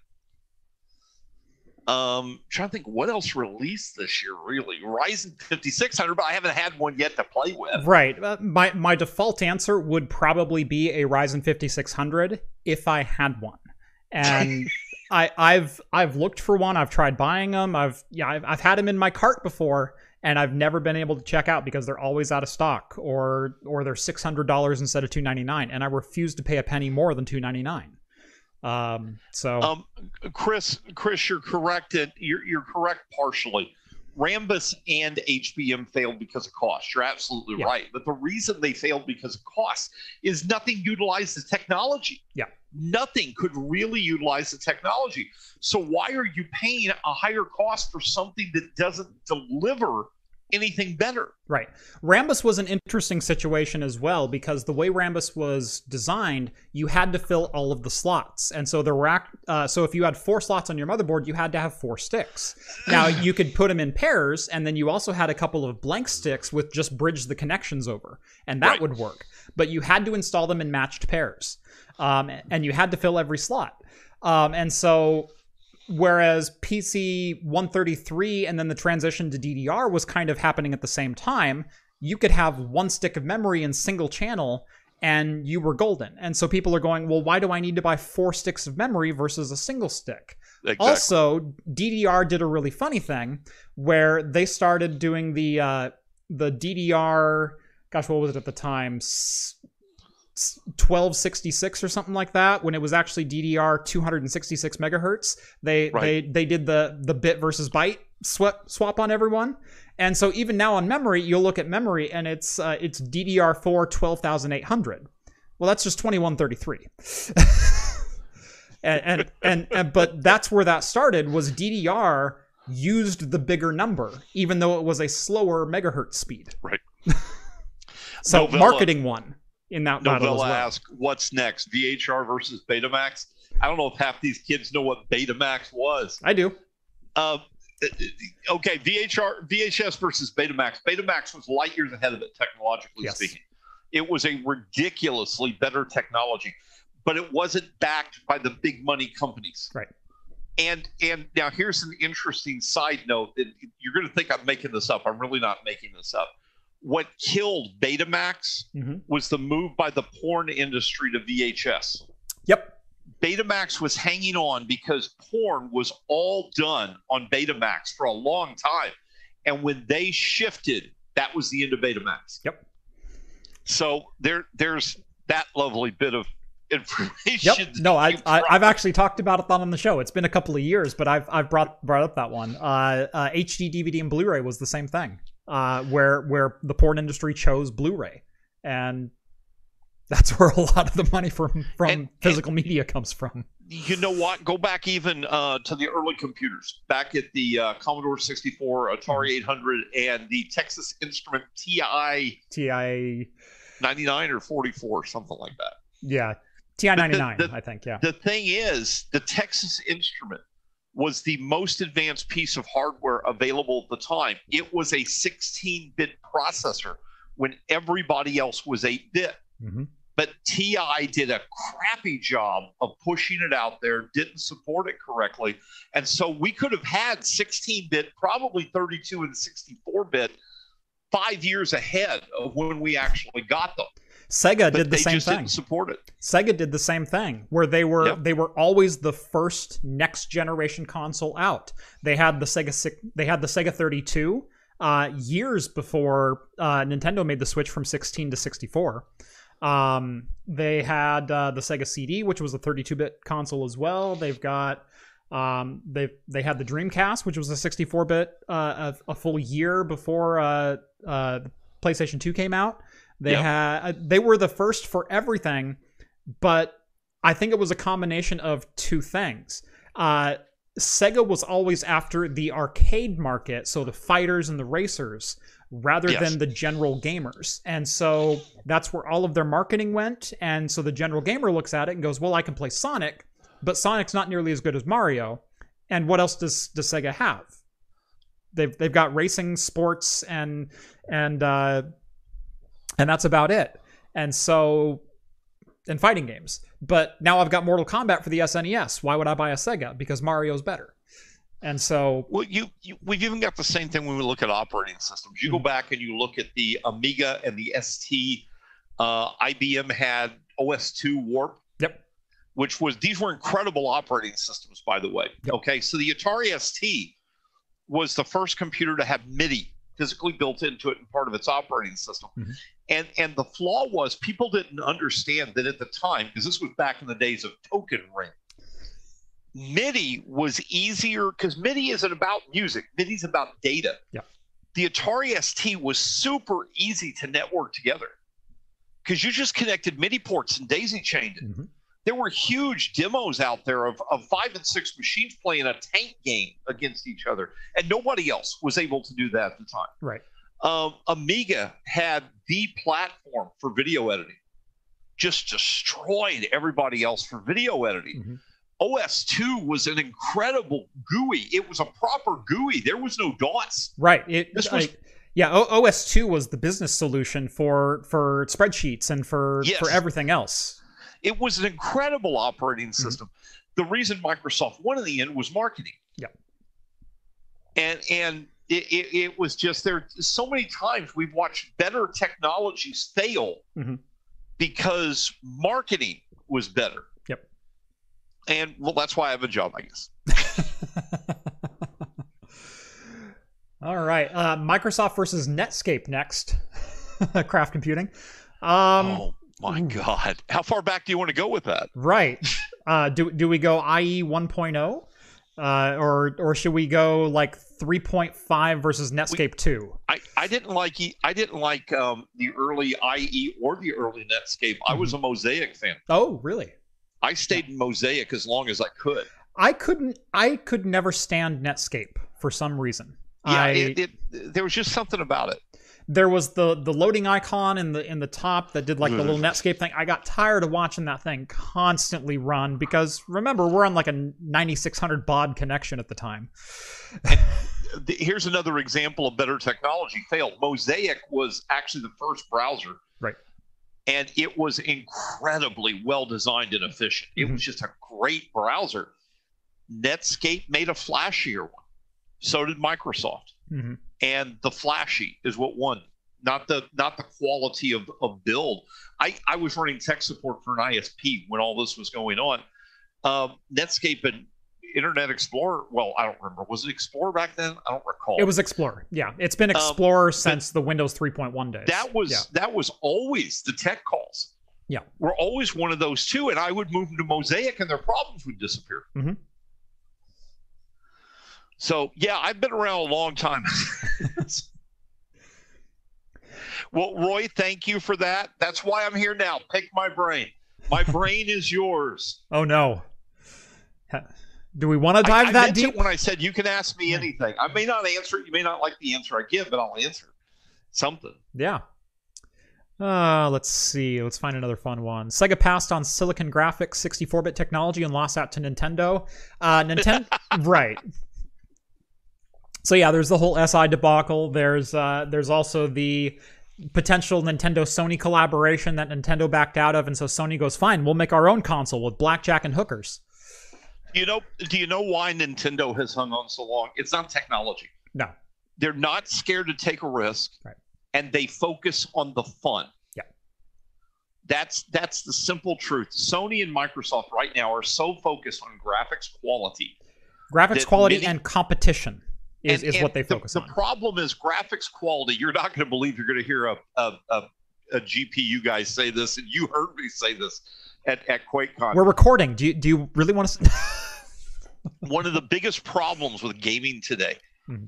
is realistic, hyper realistic graphics mm-hmm. because it's a crutch instead of developing a deep storyline, instead of developing impressive gameplay mechanics, mm-hmm. they make the game super pretty and flashy, and people rush to buy it. Right. I I would prefer. I I'm playing Baldur's Gate three. Uh, which they got some work to do, but we're getting there. But look at games like Divinity: Original Sin. Graphically, it's yeah, yeah.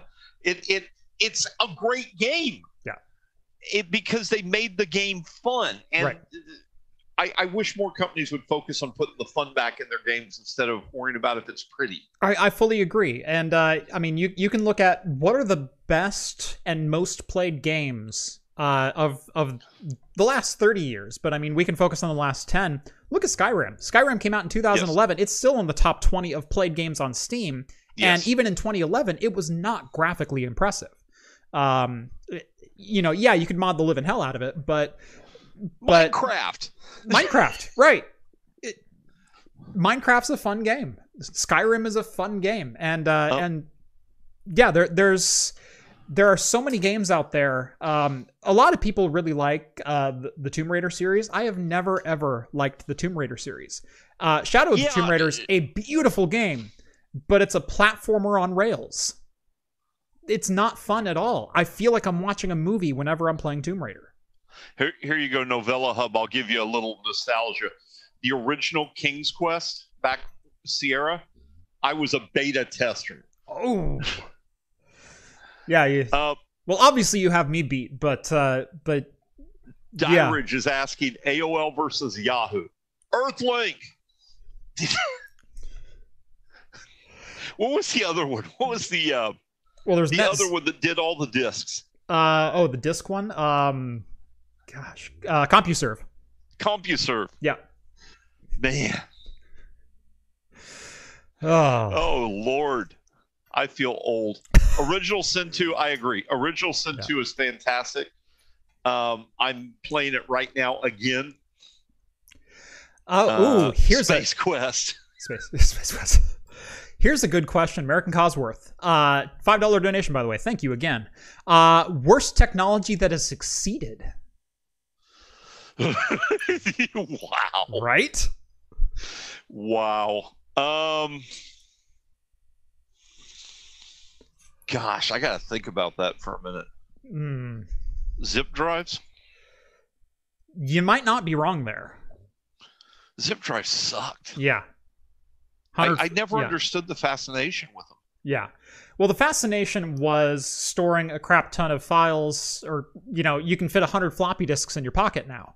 But the problem Yeah. was there were so many physical and technological limitations to that technology. The click of death, right, being one of them. Um, the the file count limit being another, where you've got a 100 meg disk, but you can only put 4 megs on it if you have 250 files, you know, um, because of the way they designed their table of contents. Um, they're yeah, zip drives is probably up there. Um, and if you think back to that whole era, I'm I'm really surprised that SuperDisk didn't win out in that battle because Yeah, it was Super Disc was a better solution. it was it was 120 It megs just- and backwards compatible. Like It wasn't. It just wasn't marketed right. Right, it wasn't. But but I had super discs and I loved them. And then I'd go I'd I'd go to school and I'd go, well, I need to print something. Well, we have a zip drive over here. No, it's a super disk. A what?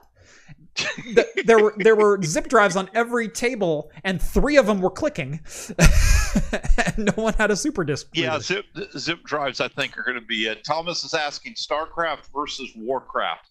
Neither Total Annihilation was the de facto defining RTS game, I agree. and Uh, I'm not saying that because Chris Taylor is my friend. I'm saying that my my glory in Star in, in Total Annihilation was I beat Chris Taylor. oh, nice, nicely done. Um, so I was an old StarCraft player uh, back in the day. I I was uh, ranked on uh, the original BattleNet before we went live in Korea. So I there is an asterisk next to my ranking, but uh, um, yeah, uh, I love StarCraft. But man, when Total Annihilation came out, that was an incredible game and felt true to the original StarCraft and and and and the original Warcraft games, but in a modern scale and sense. Uh, I didn't like StarCraft 2 because it became much less about the army building and large battle and how quickly can I get one unit into your base, kill your SCVs, and and cripple you. And and so yes, that's a that's a fast strategy, but that's not how we played in the 90s. In the 90s, we played you know build up, expand, multi bases, yeah. and and so a match would last two hours three hours sometimes and and you look at the starcraft matches right now and if it takes nine minutes you're clicking onto something else on twitch so yeah uh, gameplay styles changed more than anything else and total annihilation felt like a, a perfect callback to that older style of play Just about ask, what game have you sunk the most hours into? Now, are you talking recently or in all time? uh all In- time in- might be a yeah Well, no, I, I know what it is in all time. Starfleet Command 2. Uh, between the beta testing, I Mhm. worked with an online development group to develop an online campaign play. Uh-huh. Uh, I participated in tournaments. I helped write the strategy guide. I, I ran the official, unofficial, official uh, Starfleet Command newsletter. Uh, it, I, I thousands of hours in Mhm. Starfleet Command. Um, currently, if I go look at my, which I just did, if I go look at my Steam library, the current game that I have the most time in because of Steam is BattleTech. I've got about 600 hours into BattleTech. Yep. Um, I've got a lot into um, Skyrim, Mass Effect 2, Fallout 4. Those are kind of the three, the three more yeah, I've got a recent lot ones into those. that that have that have sunk, you know, two three hundred hours out of me, and they're all right in that same range. I think Skyrim might be at three fifty kind of thing.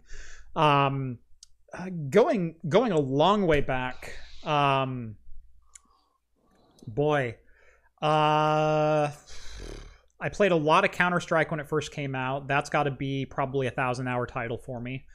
Um, I do play through Final Fantasy II and Final Fantasy III for the SNES at least once a year. Um, just full on playthrough. Try to try to hundred percent. You know everything on it. Uh, you know, get all my characters up to level 99, and I'll, I'll do all that. And then Final Fantasy III is an even more interesting playback because I'll usually play it back two or three times a year and take different endings and different different paths through it. Um, and so those games I have a heck of a lot of time in. Uh, and I'm not a speedrunner. I enjoy sitting back and just hearing the story again and and, Oh, and yeah. re-experiencing it every single time. I don't get speedrunners, but that's okay. Everybody should have their fun. I love the fascination asking- with speedrunning. Yeah. Alice is asking if I've heard of Project Xanadu. The name rang a bell. I had to go look it up. I've heard of that project. Uh, I don't recall much about it, but I, I, there were a lot of things back in those days. Uh, Xanadu was evidently one of the first attempts at hyperlinking for Mm-hmm. for what became the internet. Um, there were so many things back then. Um, RAM defragmentation and RAM compression. Yeah. those were fun. uh, that there were a lot of of projects that sounded really cool and then they ended up becoming nothing. Yep. And and Xanadu, it, if I'm recalling what I think I'm recalling right, I didn't spend time reading a lot of it. I think it was one of those as well. Uh, so, Um, someone someone thought it might be Leisure Suit Larry. Most played game ever. Yeah, yeah. So here's a fun story for you. Um, somebody had asked, by the way, what my YouTube channel is. I don't have one. Yep. And and there's a reason I don't have one. I don't like to live stream. Um, my personality, it's unhealthy for me emotionally and physically. Yeah. I'm not joking. I I I I, I started a live stream for a while. And it was just to hang out with some people and play some video games and talk about computers. Mhm. And for the first month or two, that's all it was. But then suddenly numbers started to be important to me because I'm I've got that attitude, I've got that competitive drive, Oh yeah. and I'm watching guys get hundreds of views. And I'm a broadcast professional. I did that for 20 years as a broadcast professional, And you're going, I've got I'm gonna get- 23. What the hell? and I'm bringing high quality content. hmm and I'm I'm going over, and some guy's getting drunk on his ass and falling on his keyboard and can't put two syllables together, let alone explain anything. And he's got 20 times the following. Yeah. So it, I, I realized that I had to almost debase myself hmm to to hit that level, and I'm sure you understand that because Yes. it is something that happens. Yeah. Um, you've built up a good community that, luckily for you, doesn't require that of you. But I was scared Exactly. I was going to have to. Life's too short. Right. I, I got too much self and self integrity to to debase myself like that. Right. Um, Um, so I I don't do that. But now going back to to when I was streaming, we decided we wanted to do something different. And Leisure Suit Larry remake had just come out. I bought it, and we did a stream of me playing Leisure Suit Larry. You can never go back. it, uh, Leisure Suit Larry, when I was young, was this incredible game. It was amazing. Yeah. And I loaded it up, and I'm not talking about the graphics. mhm. I'm talking about everything about it sucks. And, and I'm playing this. I went back, I got Day of the Tentacle. It sucks. Yeah.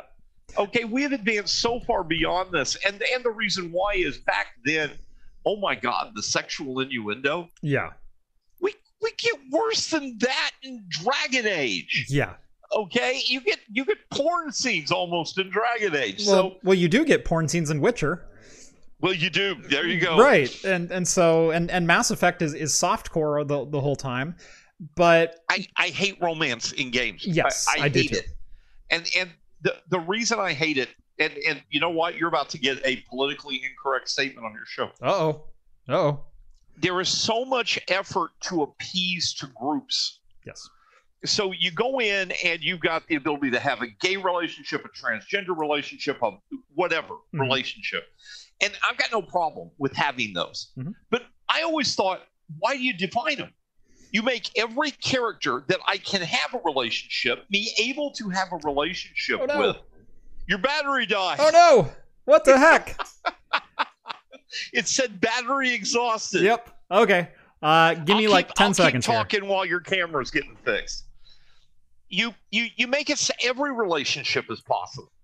It doesn't matter. You've got 20 characters that you can have a relationship. Don't define their relationship. Whatever my character is, I can have a relationship with them. Okay, that's the first thing that I don't like. The second thing I don't like is the definition of a relationship within PC gaming is a freaking joke. So let me give it let me give it to you in real life. Okay, here's here's how a PC game relationship would play out in real life. And I'm going to do boy versus boy with girl. So the boy walks up to the girl and the girl says, "Hey, you're kind of cute. Would you do me a favor? Would you go get me a sandwich?" And the boy goes and gets her a sandwich. He comes back and she says, "Hey, that was really sweet of you. Would you go get me a new dress?" And the boy gets her a new dress. Would you rake my yard? And the boy rakes her yard. And then she says, Let's have sex. That's relationships in PC games. It makes no sense. It, it, it I, I, I just don't think they need to be there. And there he's back. You now All have right, I think I'm camera again. You know why that ha- I know why that happened. I'll wait for him to get back on headset. There we go. Okay. I, I know why that happened. Why did that happen? Nvidia heard we're doing this show and they had to sabotage it. That's right. Well, I don't, I don't have GeForce Experience installed, so I, I don't know how they knew. Hey, they they follow me, dude. I'm telling you, they follow me.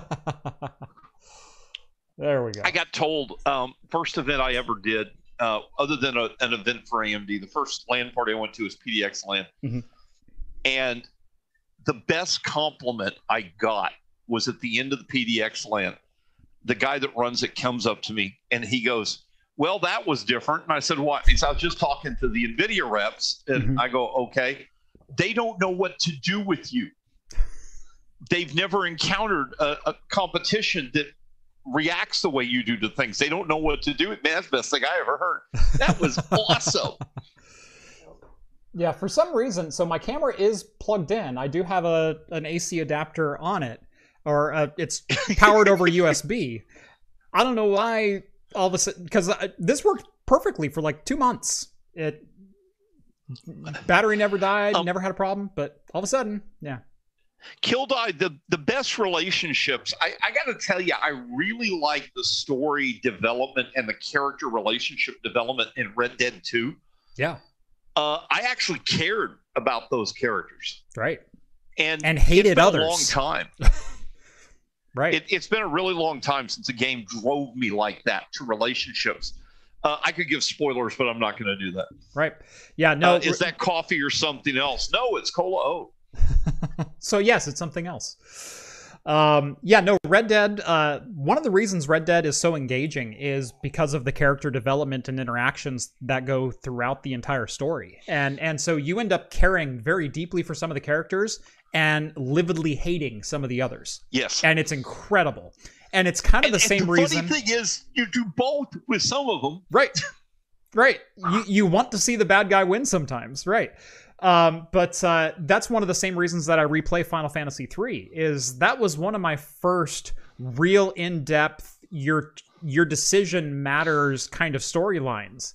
And uh, uh, spoiler alert for Final Fantasy III, if you don't know, uh, essentially there's an apocalypse style event where um, where the world is is half destroyed, and uh, Don't give them. Don't give them spoilers. I know, but there but there's a character you play called Celes, and uh, and and they, she washes up on this tiny little island with another character named Cid, and Cid is gravely injured, and it's RNG. Sometimes you can save him, and sometimes you can't. There's there's a way you can you can work on saving him by by feeding him food every day, but sometimes he'll just die regardless of how hard you try to save him. And uh, and if he dies, then Celes will commit suicide by jumping off the cliff. And it's this inc- that that for me that happened the first time that I played that game. And and and here I am a teenager and I'm just sobbing when, when that happened. Um Chris asked, "How many times have I done the William Tell game for a video card?" So those of you that don't know, there's been video. Um, basically, I stand against a wall with a video card in my head, and they try to shoot the video card off my head. And then we go through the whole rotation, and then they move farther away until it's the last person that can hit. You, you know what I've noticed? Nobody shoots the video card. They all want to hit me in the face. uh, about six or seven events that's been done.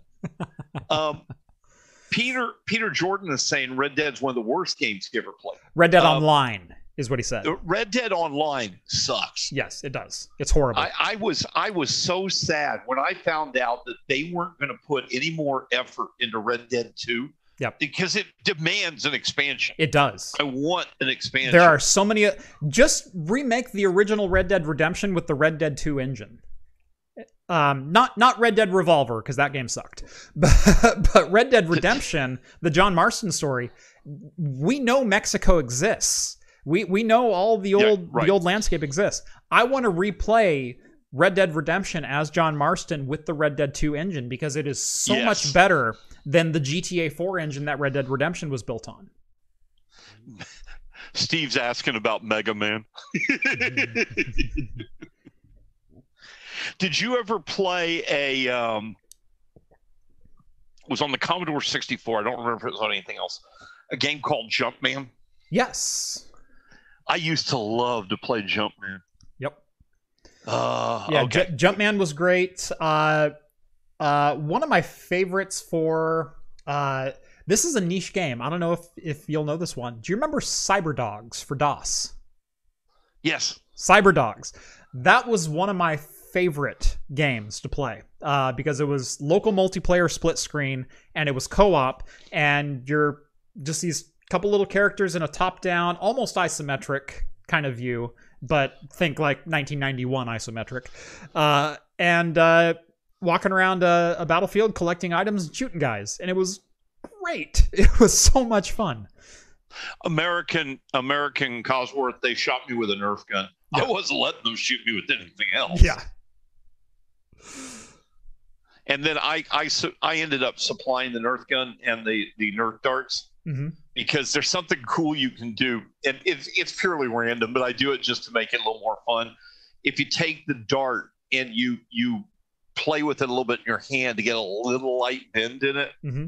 the dart will shoot out of the gun and then suddenly veer in weird directions. Yeah. And it was just so much fun to watch people shoot in the dark. Go wee we did that. We did a uh, Tiger Woods challenge where they had to. Um, I had a little kid putter, uh-huh. and they had to putt a golf ball and make it hit the card. we we tried to come up with new ways to have fun with the video with the video cards. Yeah. Um, because a straight giveaway of "Hey, I've drawn your name and you won" is boring. Yeah we we want you to have to earn the card. The other thing I always tried to do is is try to make sure the cards went to people that actually needed it. Yeah. So like if you were an event with me, mm-hmm. I would try to not get you to win a card. I know that sounds terrible. I know. Because I know you don't need it. I don't need a card. I, I would find somebody with an older Miner 2049er mule. Mule. Need I say more? Um, it, it, it, was it, it that's that's Steve. Is, He's one of the other co-hosts. El Polo this Diablo. Is stuff I like to do. Yeah. So Chris R. Chris R's a catacombs score. I wish catacombs would come back. Um, toward the end, it felt like it was dying off. We didn't go to the last couple of events because they were down to like 30 people. Yeah. Uh, and and that's really a shame. That's a local event. It's about an hour from my house. Uh, the other event that's a real shame, Saluki LAN at, at the Southern Illinois University here had a great event and they just didn't care about how it was run and it was really sad. Yeah. Yeah, there's been a couple small startups that have tried to get, you know, larger LAN events going. You know, Eugene tried to get one going for a while. Yeah. Um and uh and they've always just kind of like been half half assed the first year and then 25% attendance the second year and then they're dead in the third. It is always how well, it works. They, they, have got a misconception. They think the pricing and the sponsorship is what brings in the people. That has nothing to do with it. Right. It's the community. Yeah. You have to have a community that engages, that doesn't get cliquish, that, that welcomes everyone and embraces everyone. Correct. Um, with with with Million Man LAN, to give you an example, mm-hmm. guy's gamer tag is Burden. He's been running this event for forever. Mm-hmm. Um, first event I ever did at Million Man LAN. I had a booth, and Burden comes over to me at the end of the first day, and he asked me, he said, "Ed, are you having fun?" And I just thought he was wondering if the booth had gone okay. And I'm like, "Yeah, we're doing all right. We're getting a lot of people come over, say hi. This is this is great." He goes, "No, no, that's not what I asked you. Are you having fun?" Yeah. And I'm like, well, you know, it's kind of hard to sit and play a game because all this is going on. And he said, okay, awesome. Nobody's at the booth right now but me. You come with me. He took me out, and that was the first time I played um, uh, Settlers of Catan. Oh, And he set me down at a table with with four other people, and we played Settlers of Catan. But he's done that every event hmm every event that I have done. He the, the last event we did with him, he was actually out of town when the event started. Mhm. And he flew in the next to last night. So this is a guy who's been away from his family and everything else. He's walking around the event asking everybody, Are you having fun? Is there anything I can do to help you have fun? yeah, That and that shows in his staff. That kind of mentality Yeah. is what makes a successful, powerful gaming community. yeah, and and you know we touched on it earlier in the show, but uh, um, a lot of times in gaming we lose we lose focus on why we're gaming. Uh, it, it- especially when you get into the enthusiast community, when they start, you know, essentially building hot rods out of out of PCs and whatnot. And I just like to have fun. I Yep. I, I can have fun whether I'm playing, you know, any one of my Game Boys or a, an old DOS PC or on a 2080 with a Threadripper.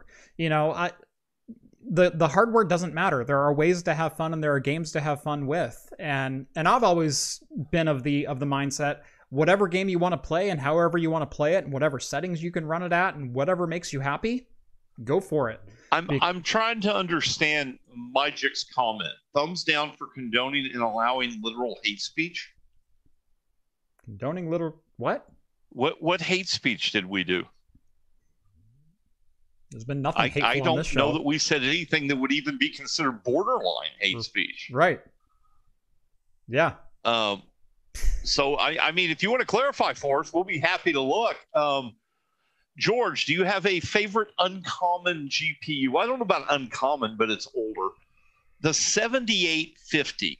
I really like that card. 5770 for me. Is, There you go. The, yeah, that that's mine. That that was such a, a, a diamond at the price point when it came out. Uh, You'll Never Take Me Alive said it was somebody said something in chat. Okay. Okay, um, definitely make sure you point it out to one of his mods. I'm going to Yeah. presume you've got a few. Yeah, I've, I've got two or three of them on there right now. Yeah, Uh, you guys, you guys need to find that because Yeah. that that's not cool. Right. One of the things I've I've talked about this during the whole Gamers Gate thing, which Mhm. was stupid. The PC gaming community is one of the most inclusive communities I've ever met. Yes. We we don't care we don't care the color of your skin, your religion, your sexual preference. We don't care about any body Mhm. and in anything other than the fact you're a PC gamer. That makes you my brother, my sister. You're I just want to game with you and have fun. Yeah. Um, there are people obviously that don't take that approach, but the good news is most gamers do. Uh, it, it's even one of the things I I I love. I love female gamers. By the way, I'm married one. Okay, I love female gamers because the perspective they play when they play games. If you've never played a an RPG with a female gamer, you have no idea what you've missed because everything about the game changes, and, Yeah. and it's in a good way. It Yeah. becomes better. Um, what I find amazing is all the people that talk about how female gamers get attacked when they're in these groups. I can tell you now that 90% of those attackers are 14 year old boys who want to feel like they're an adult. Yeah. Okay. Most of us have been gaming a long time. We love you. We'll protect you. We got your back. Just let us know. Yep. It, it's it, female gamers are just awesome. I Yeah. love female. And gamers. uh, uh, Ed, you've never you've never jumped into my Discord chat, but uh, we have two rules in Discord. Now, rule number one: don't be a dick. Rule number two: don't argue with my mods, and don't come crying to me if you get kicked. well, you'll have to send me a Discord invite. I will do that. Um, what is your most disliked gaming genre or category? Ooh. Okay, I, I know it, but I don't know what it's called. You know those games that have got the overly cartoony drawn girls with the big boobies? Yes. You know the- you whatever know those game- are, I hate I those. hate those games. I hate them. They have no substance. yeah. That and Goat Simulator. I hated Goat Simulator. I tried Goat Simulator. I really tried to like it because so many people were, were on board. Um, man, I just couldn't get on on with it. Uh, uh, have, did you ever play uh, Dismount? That is uh, um, no, I've never played that. Yeah, it's uh, it was released on Steam. Dismount started as a little indie game that I downloaded. Gosh, it had to have been '98 or something like that. And it was essentially a crash test dummy at the top of a set of stairs, and you could hit him in different body parts at different angles with different velocities, and knock him down the flight of stairs and try to cause the most damage. Nice. That was that was the entire game. And and and you knock him down the flight of stairs, and you get on the high score list. It's kind of like that joust game that had penises. Right, right, yeah, Uh, right. uh, American Cause. What is an NPFP5? Okay. Sapphire makes integrated board solutions, usually specifically designed for signage. Mhm. And what you're looking at there is an integrated board solution. That's the processor's built onto the board. And if you want to do a signage, a, cos- a kiosk, or something, that's the kind of board you'd buy. We only sell those in bulk to um, to big companies. Um, the biggest downside is, is there's always a loud, hateful person lurking around and it gives gamers a bad name. Y- You're right, hmm but part of the problem with that is, is we don't call them out. Right. We we if you know somebody, okay, I'm gonna here here we go. I'll get people yelling at me. Here we go. If you know somebody that's pirating a video game hmm and yet you still game with them, you are as much a problem for the piracy as the guy that pirated it Absolutely. You you you we can't do this. You need to hold people to a standard. You need to say to them if you're going to steal a video game how do i know what else you're going to steal from me? I don't want to hang out with you. Right. if you're going to attack a female gamer just because they're female you're not the kind of person i want to hang out with. If you're going to get upset um, i know someone in in my little group of gaming community uh, just recently became transgender. Mhm. And i made it very clear anybody that gives her grief Mhm. is gone i'll just ban them before it's done Yep. people have to make their own choices they have to live their life if they're not hurting you who cares Right. let them make their choices Yeah. Uh, that's that's been really the only thing that I've had to deal with in in comment sections very very harshly and very very swiftly is any kind of hate speech, Im- implied, directional. I don't care. You know, why can't we all just get along? Like it should be very very simple, but I don't know.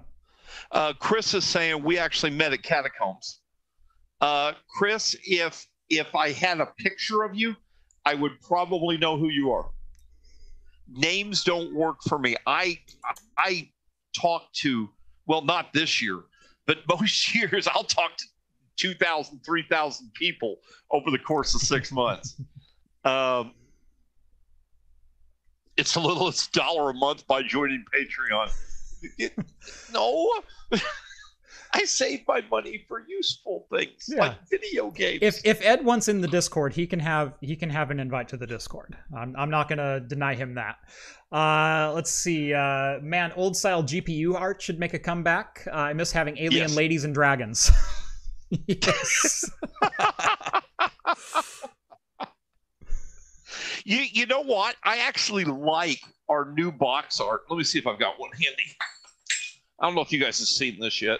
I'll- Um, it's kind of a Stargate theme thing. oh, nice. I like that new box art. I think that's pretty. Yeah. Um, yeah, you you know what? I I thoroughly enjoyed Ruby and Mhm. and and uh, the but most people don't know that the female on Sapphire's boxes was called Sapphire. Mhm. Um, here's a fun story for you. So I when I went out to CES for the first time, I was doing the radio show, and th- this meeting was how I ended up with this job. Um, my boss, his boss, and the big boss of the company were all there hmm and we were supposed to do a, like a five minute meet and greet. They'd tell me about the new products, usher me out, and then the next people would come in. We sit down at a table with them, and four hours later, they said, "Guys, we need to go eat." Um, but while we're talking to them, we we started discussing the fact that because I'd been doing radio, they said, "What would you think of creating a mini radio type series, like like the old um, the the old Hornet or something, a mini radio series about the adventures of Sapphire and Ruby?" Oh, oh, dude, I would love to do this.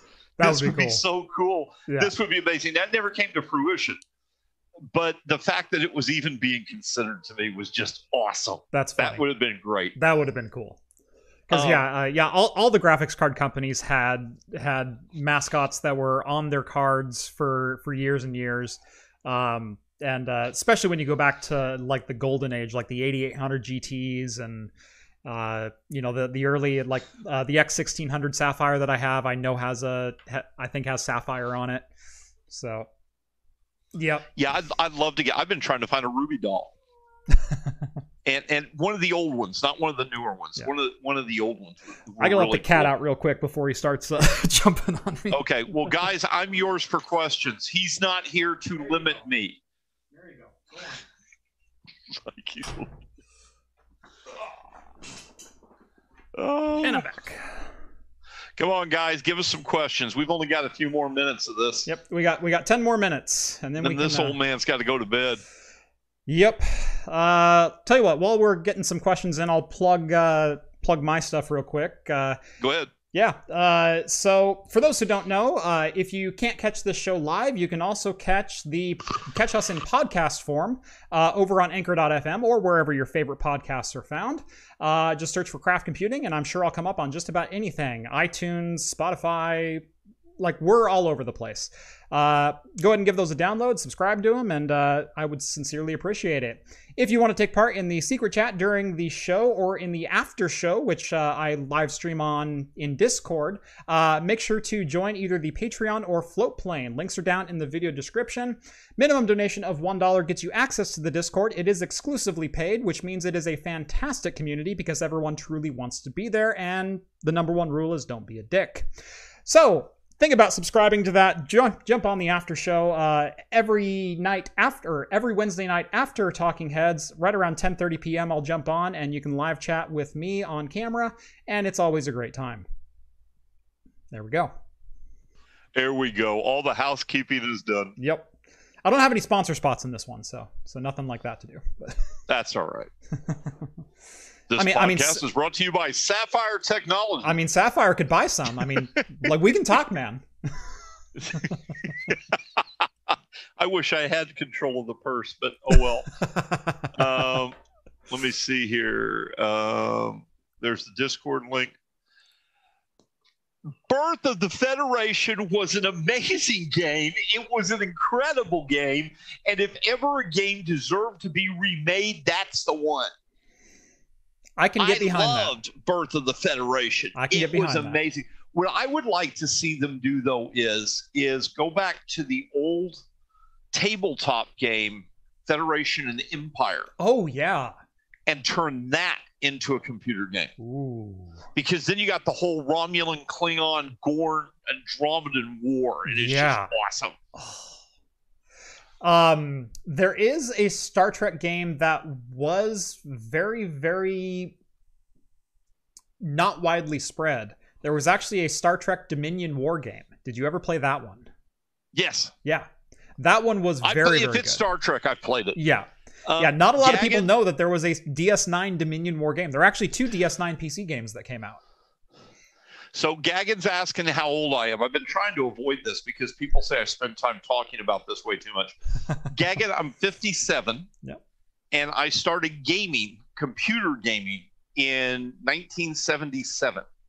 And I've been computer gaming ever since. Yep. Uh, yes, Star Trek Armada, I have played. Yep, Armada was great. Um, uh, ooh, let's let's go olden times. What's the uh, uh, Judgment Rites? Oh, good lord. Yeah, Yeah, but that was one of the games that was kind of cursed. it was There, a little there bit. was what was the what was the Judgment Rites was the big box set, wasn't it? Judgment Rites was the essentially a point and click adventure. uh, Yeah. a TNG I- game. Yeah. I had the um, I had an autographed edition by Leonard Nimoy Oh, nice. that was like seven discs Yeah. and it, it- big big cardboard box thing. And I, I remember I got I can't remember why I did it. I got mad about something. No, yeah, I got mad about something and sold it. Yeah. and Uh, a yeah. Star Trek collector paid me two hundred dollars just because it has Leonard Nimoy's autograph on it. yeah. There you go. Uh, yeah. There was Judgment Rites. What's the other one that I have here? Police Um, Quest was fun. Elite Force, Uh, absolutely. Elite Force was probably the best Star Trek shooter. yes. ever done. Ever done. Uh, a Final Unity was was one of my favorites. That was uh, the TNG uh, point and point and click. Yeah. So a little bit better graphics, but uh, man, the story in, in Ye- Final Unity was great. You know what? TNG, TNG, and and all of that was fun, but I think 25th anniversary edition. There you go. Oh, Um, yeah. I I think that um that that the storyline in the original series, Mhm. or now forget the television series for a minute because Mm-hmm. they butchered it. The timeline in Enterprise, Okay, yeah. that that timeline right at the beginning, the birth of the Federation, the the Romulan Earth War, Mhm. that would be an incredible timeline for a video game. Uh, what made Starfleet Command so cool is they they had their own little mini lore section, hmm and they had a massive war Yeah. that was taking place across the whole universe, and that made it just a lot of fun. Yeah. Yes, I played Traveller back in the day. You're gonna have to. You're gonna. Okay, here we go. So GDW, I actually worked for D- GDW back then. Um, Gary Gygax was producing a new game. It was called Dangerous Journeys, and I was part of the demo team for the Midwest United States for it. I actually wrote a lot of material. Uh, it was it was a ton of fun. Traveller would make a good RPG. Car Wars, there was a oh, who did it? There was actually a good Car Wars RPG for a while. Mm. Um, and it, it kind of disappeared as soon as it, and that was before GURPS. Mhm. So it, it was a lot of fun. Uh, I did not know that Firefly and Serenity was inspired by Traveller, but now that you say it, it makes sense to me. Yeah. Actually, no, I didn't make that connection either, but I can see that. Favorite handheld? You're, I, I, I okay. I don't know who made it. I Okay, wanna okay, say it was- second. Ed, second favorite handheld. I'm going to stop you there. Well, no, no. I'm gonna I'm gonna do my favorite handheld. I don't know who made it. I think it was Mattel, and they made this little football game that you could play football with, and I loved it. I played that thing for hours. That was before, by the way, I knew what a PC was. hmm I was like ten. So that would have been like the uh, the handheld version of like electric football with the the little vibrating guys. Yeah, I had that too. Yeah, I figured you did. I had electric football. I also played a board game back then called Strat-O-Matic. I don't know if many of these people will know what that is. I don't recognize that one. Strat-O-Matic made sports games based upon statistical algorithms Mhm. for football, basketball, and baseball, and I Hmm. played all three. Nice.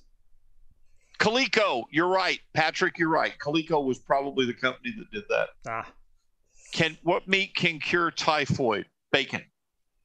Bacon can cure anything. you're not wrong. Okay, guys, you've only got a couple of minutes. Give me something good. Yep. Let's let's end this one with a bang. Um, tell you what, uh, we we we go through this debate often. Favorite Okay. Trek series? Take them all in a bubble. Uh huh. Take take them all in a bubble. What's your favorite? I can favorite? answer this. Right, DS9. DS9. Thank you, thank you. D- DS9. In fact, I'm rewatching it right now. Mhm. Um, okay, so original series will always have a special place in my heart. Mhm. It really will. Next Generation was the original series with better graphics. Yeah. And that's that's not necessarily a bad thing, but it wasn't until about season four or five that Next Generation really began to take off. Yeah, they they didn't have any, even have their feet underneath them until season three, and Um, DS and, and Trey, I'll answer that in a, qu- in a minute. Beard growing tips. We're running out of time for that. Um, yeah. DS9, DS9 had a near perfect mix of gritty and old Star Trek. Yes. It did a really good job. Enterprise Enterprise really made me sad when they went to time travel on the first show. Yeah. Okay, no. And then Voyager was a really interesting concept. It was just executed like crap. Yeah, there, there were so many weird side stories. My biggest problem with Voyager is the characters were exactly the same at the end of the series as they were at the beginning of the series. You just spent seven years traveling through deep Yes. space, and and and Harry Kim is still a, a, a timid Yeah, little like meek kid. ensign. Yeah, he's still a kid. Uh, you know, if if no one's going to experience growth, sure, give me Tuvok, but Tom Paris, Chakotay, B'Elanna, you know, go down the Yeah, list they, they they they're the exact feel like they same characters at the at the end that they were at the beginning, and and they they there was so much lost opportunity there. DS9, why I always go to DS9 is my favorite Trek series, is name a television series that had a better three season run than four through six with Oh, with the whole. Dominion War. Oh, that was well done. I- really well I, done. I, I mean, I mean, you have to go like Breaking Bad or seasons two through four of, of Game of Thrones or something like that to match what that was back in 1996. Yep. And there's not been many runs that were that good in television. Scott Fitton knew what Strat-O-Matic was. Oh my God, I don't feel so old. Trey asked, simple question, favorite GPU in the past 20 years? That's actually easy for me to answer. Our Tri X Fury.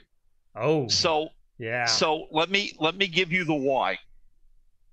The Fury was an underrated card. It was not. It it, it really was capable of more than people gave it credit for. Mhm.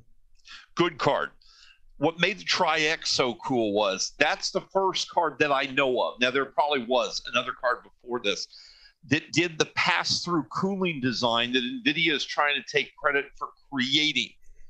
We did it with the Fury. In fact, we won an award. AnandTech said the Fury was quieter at load than most cards in that era at idle. hmm The cooling was nothing short of ridiculous. It was a beastly card.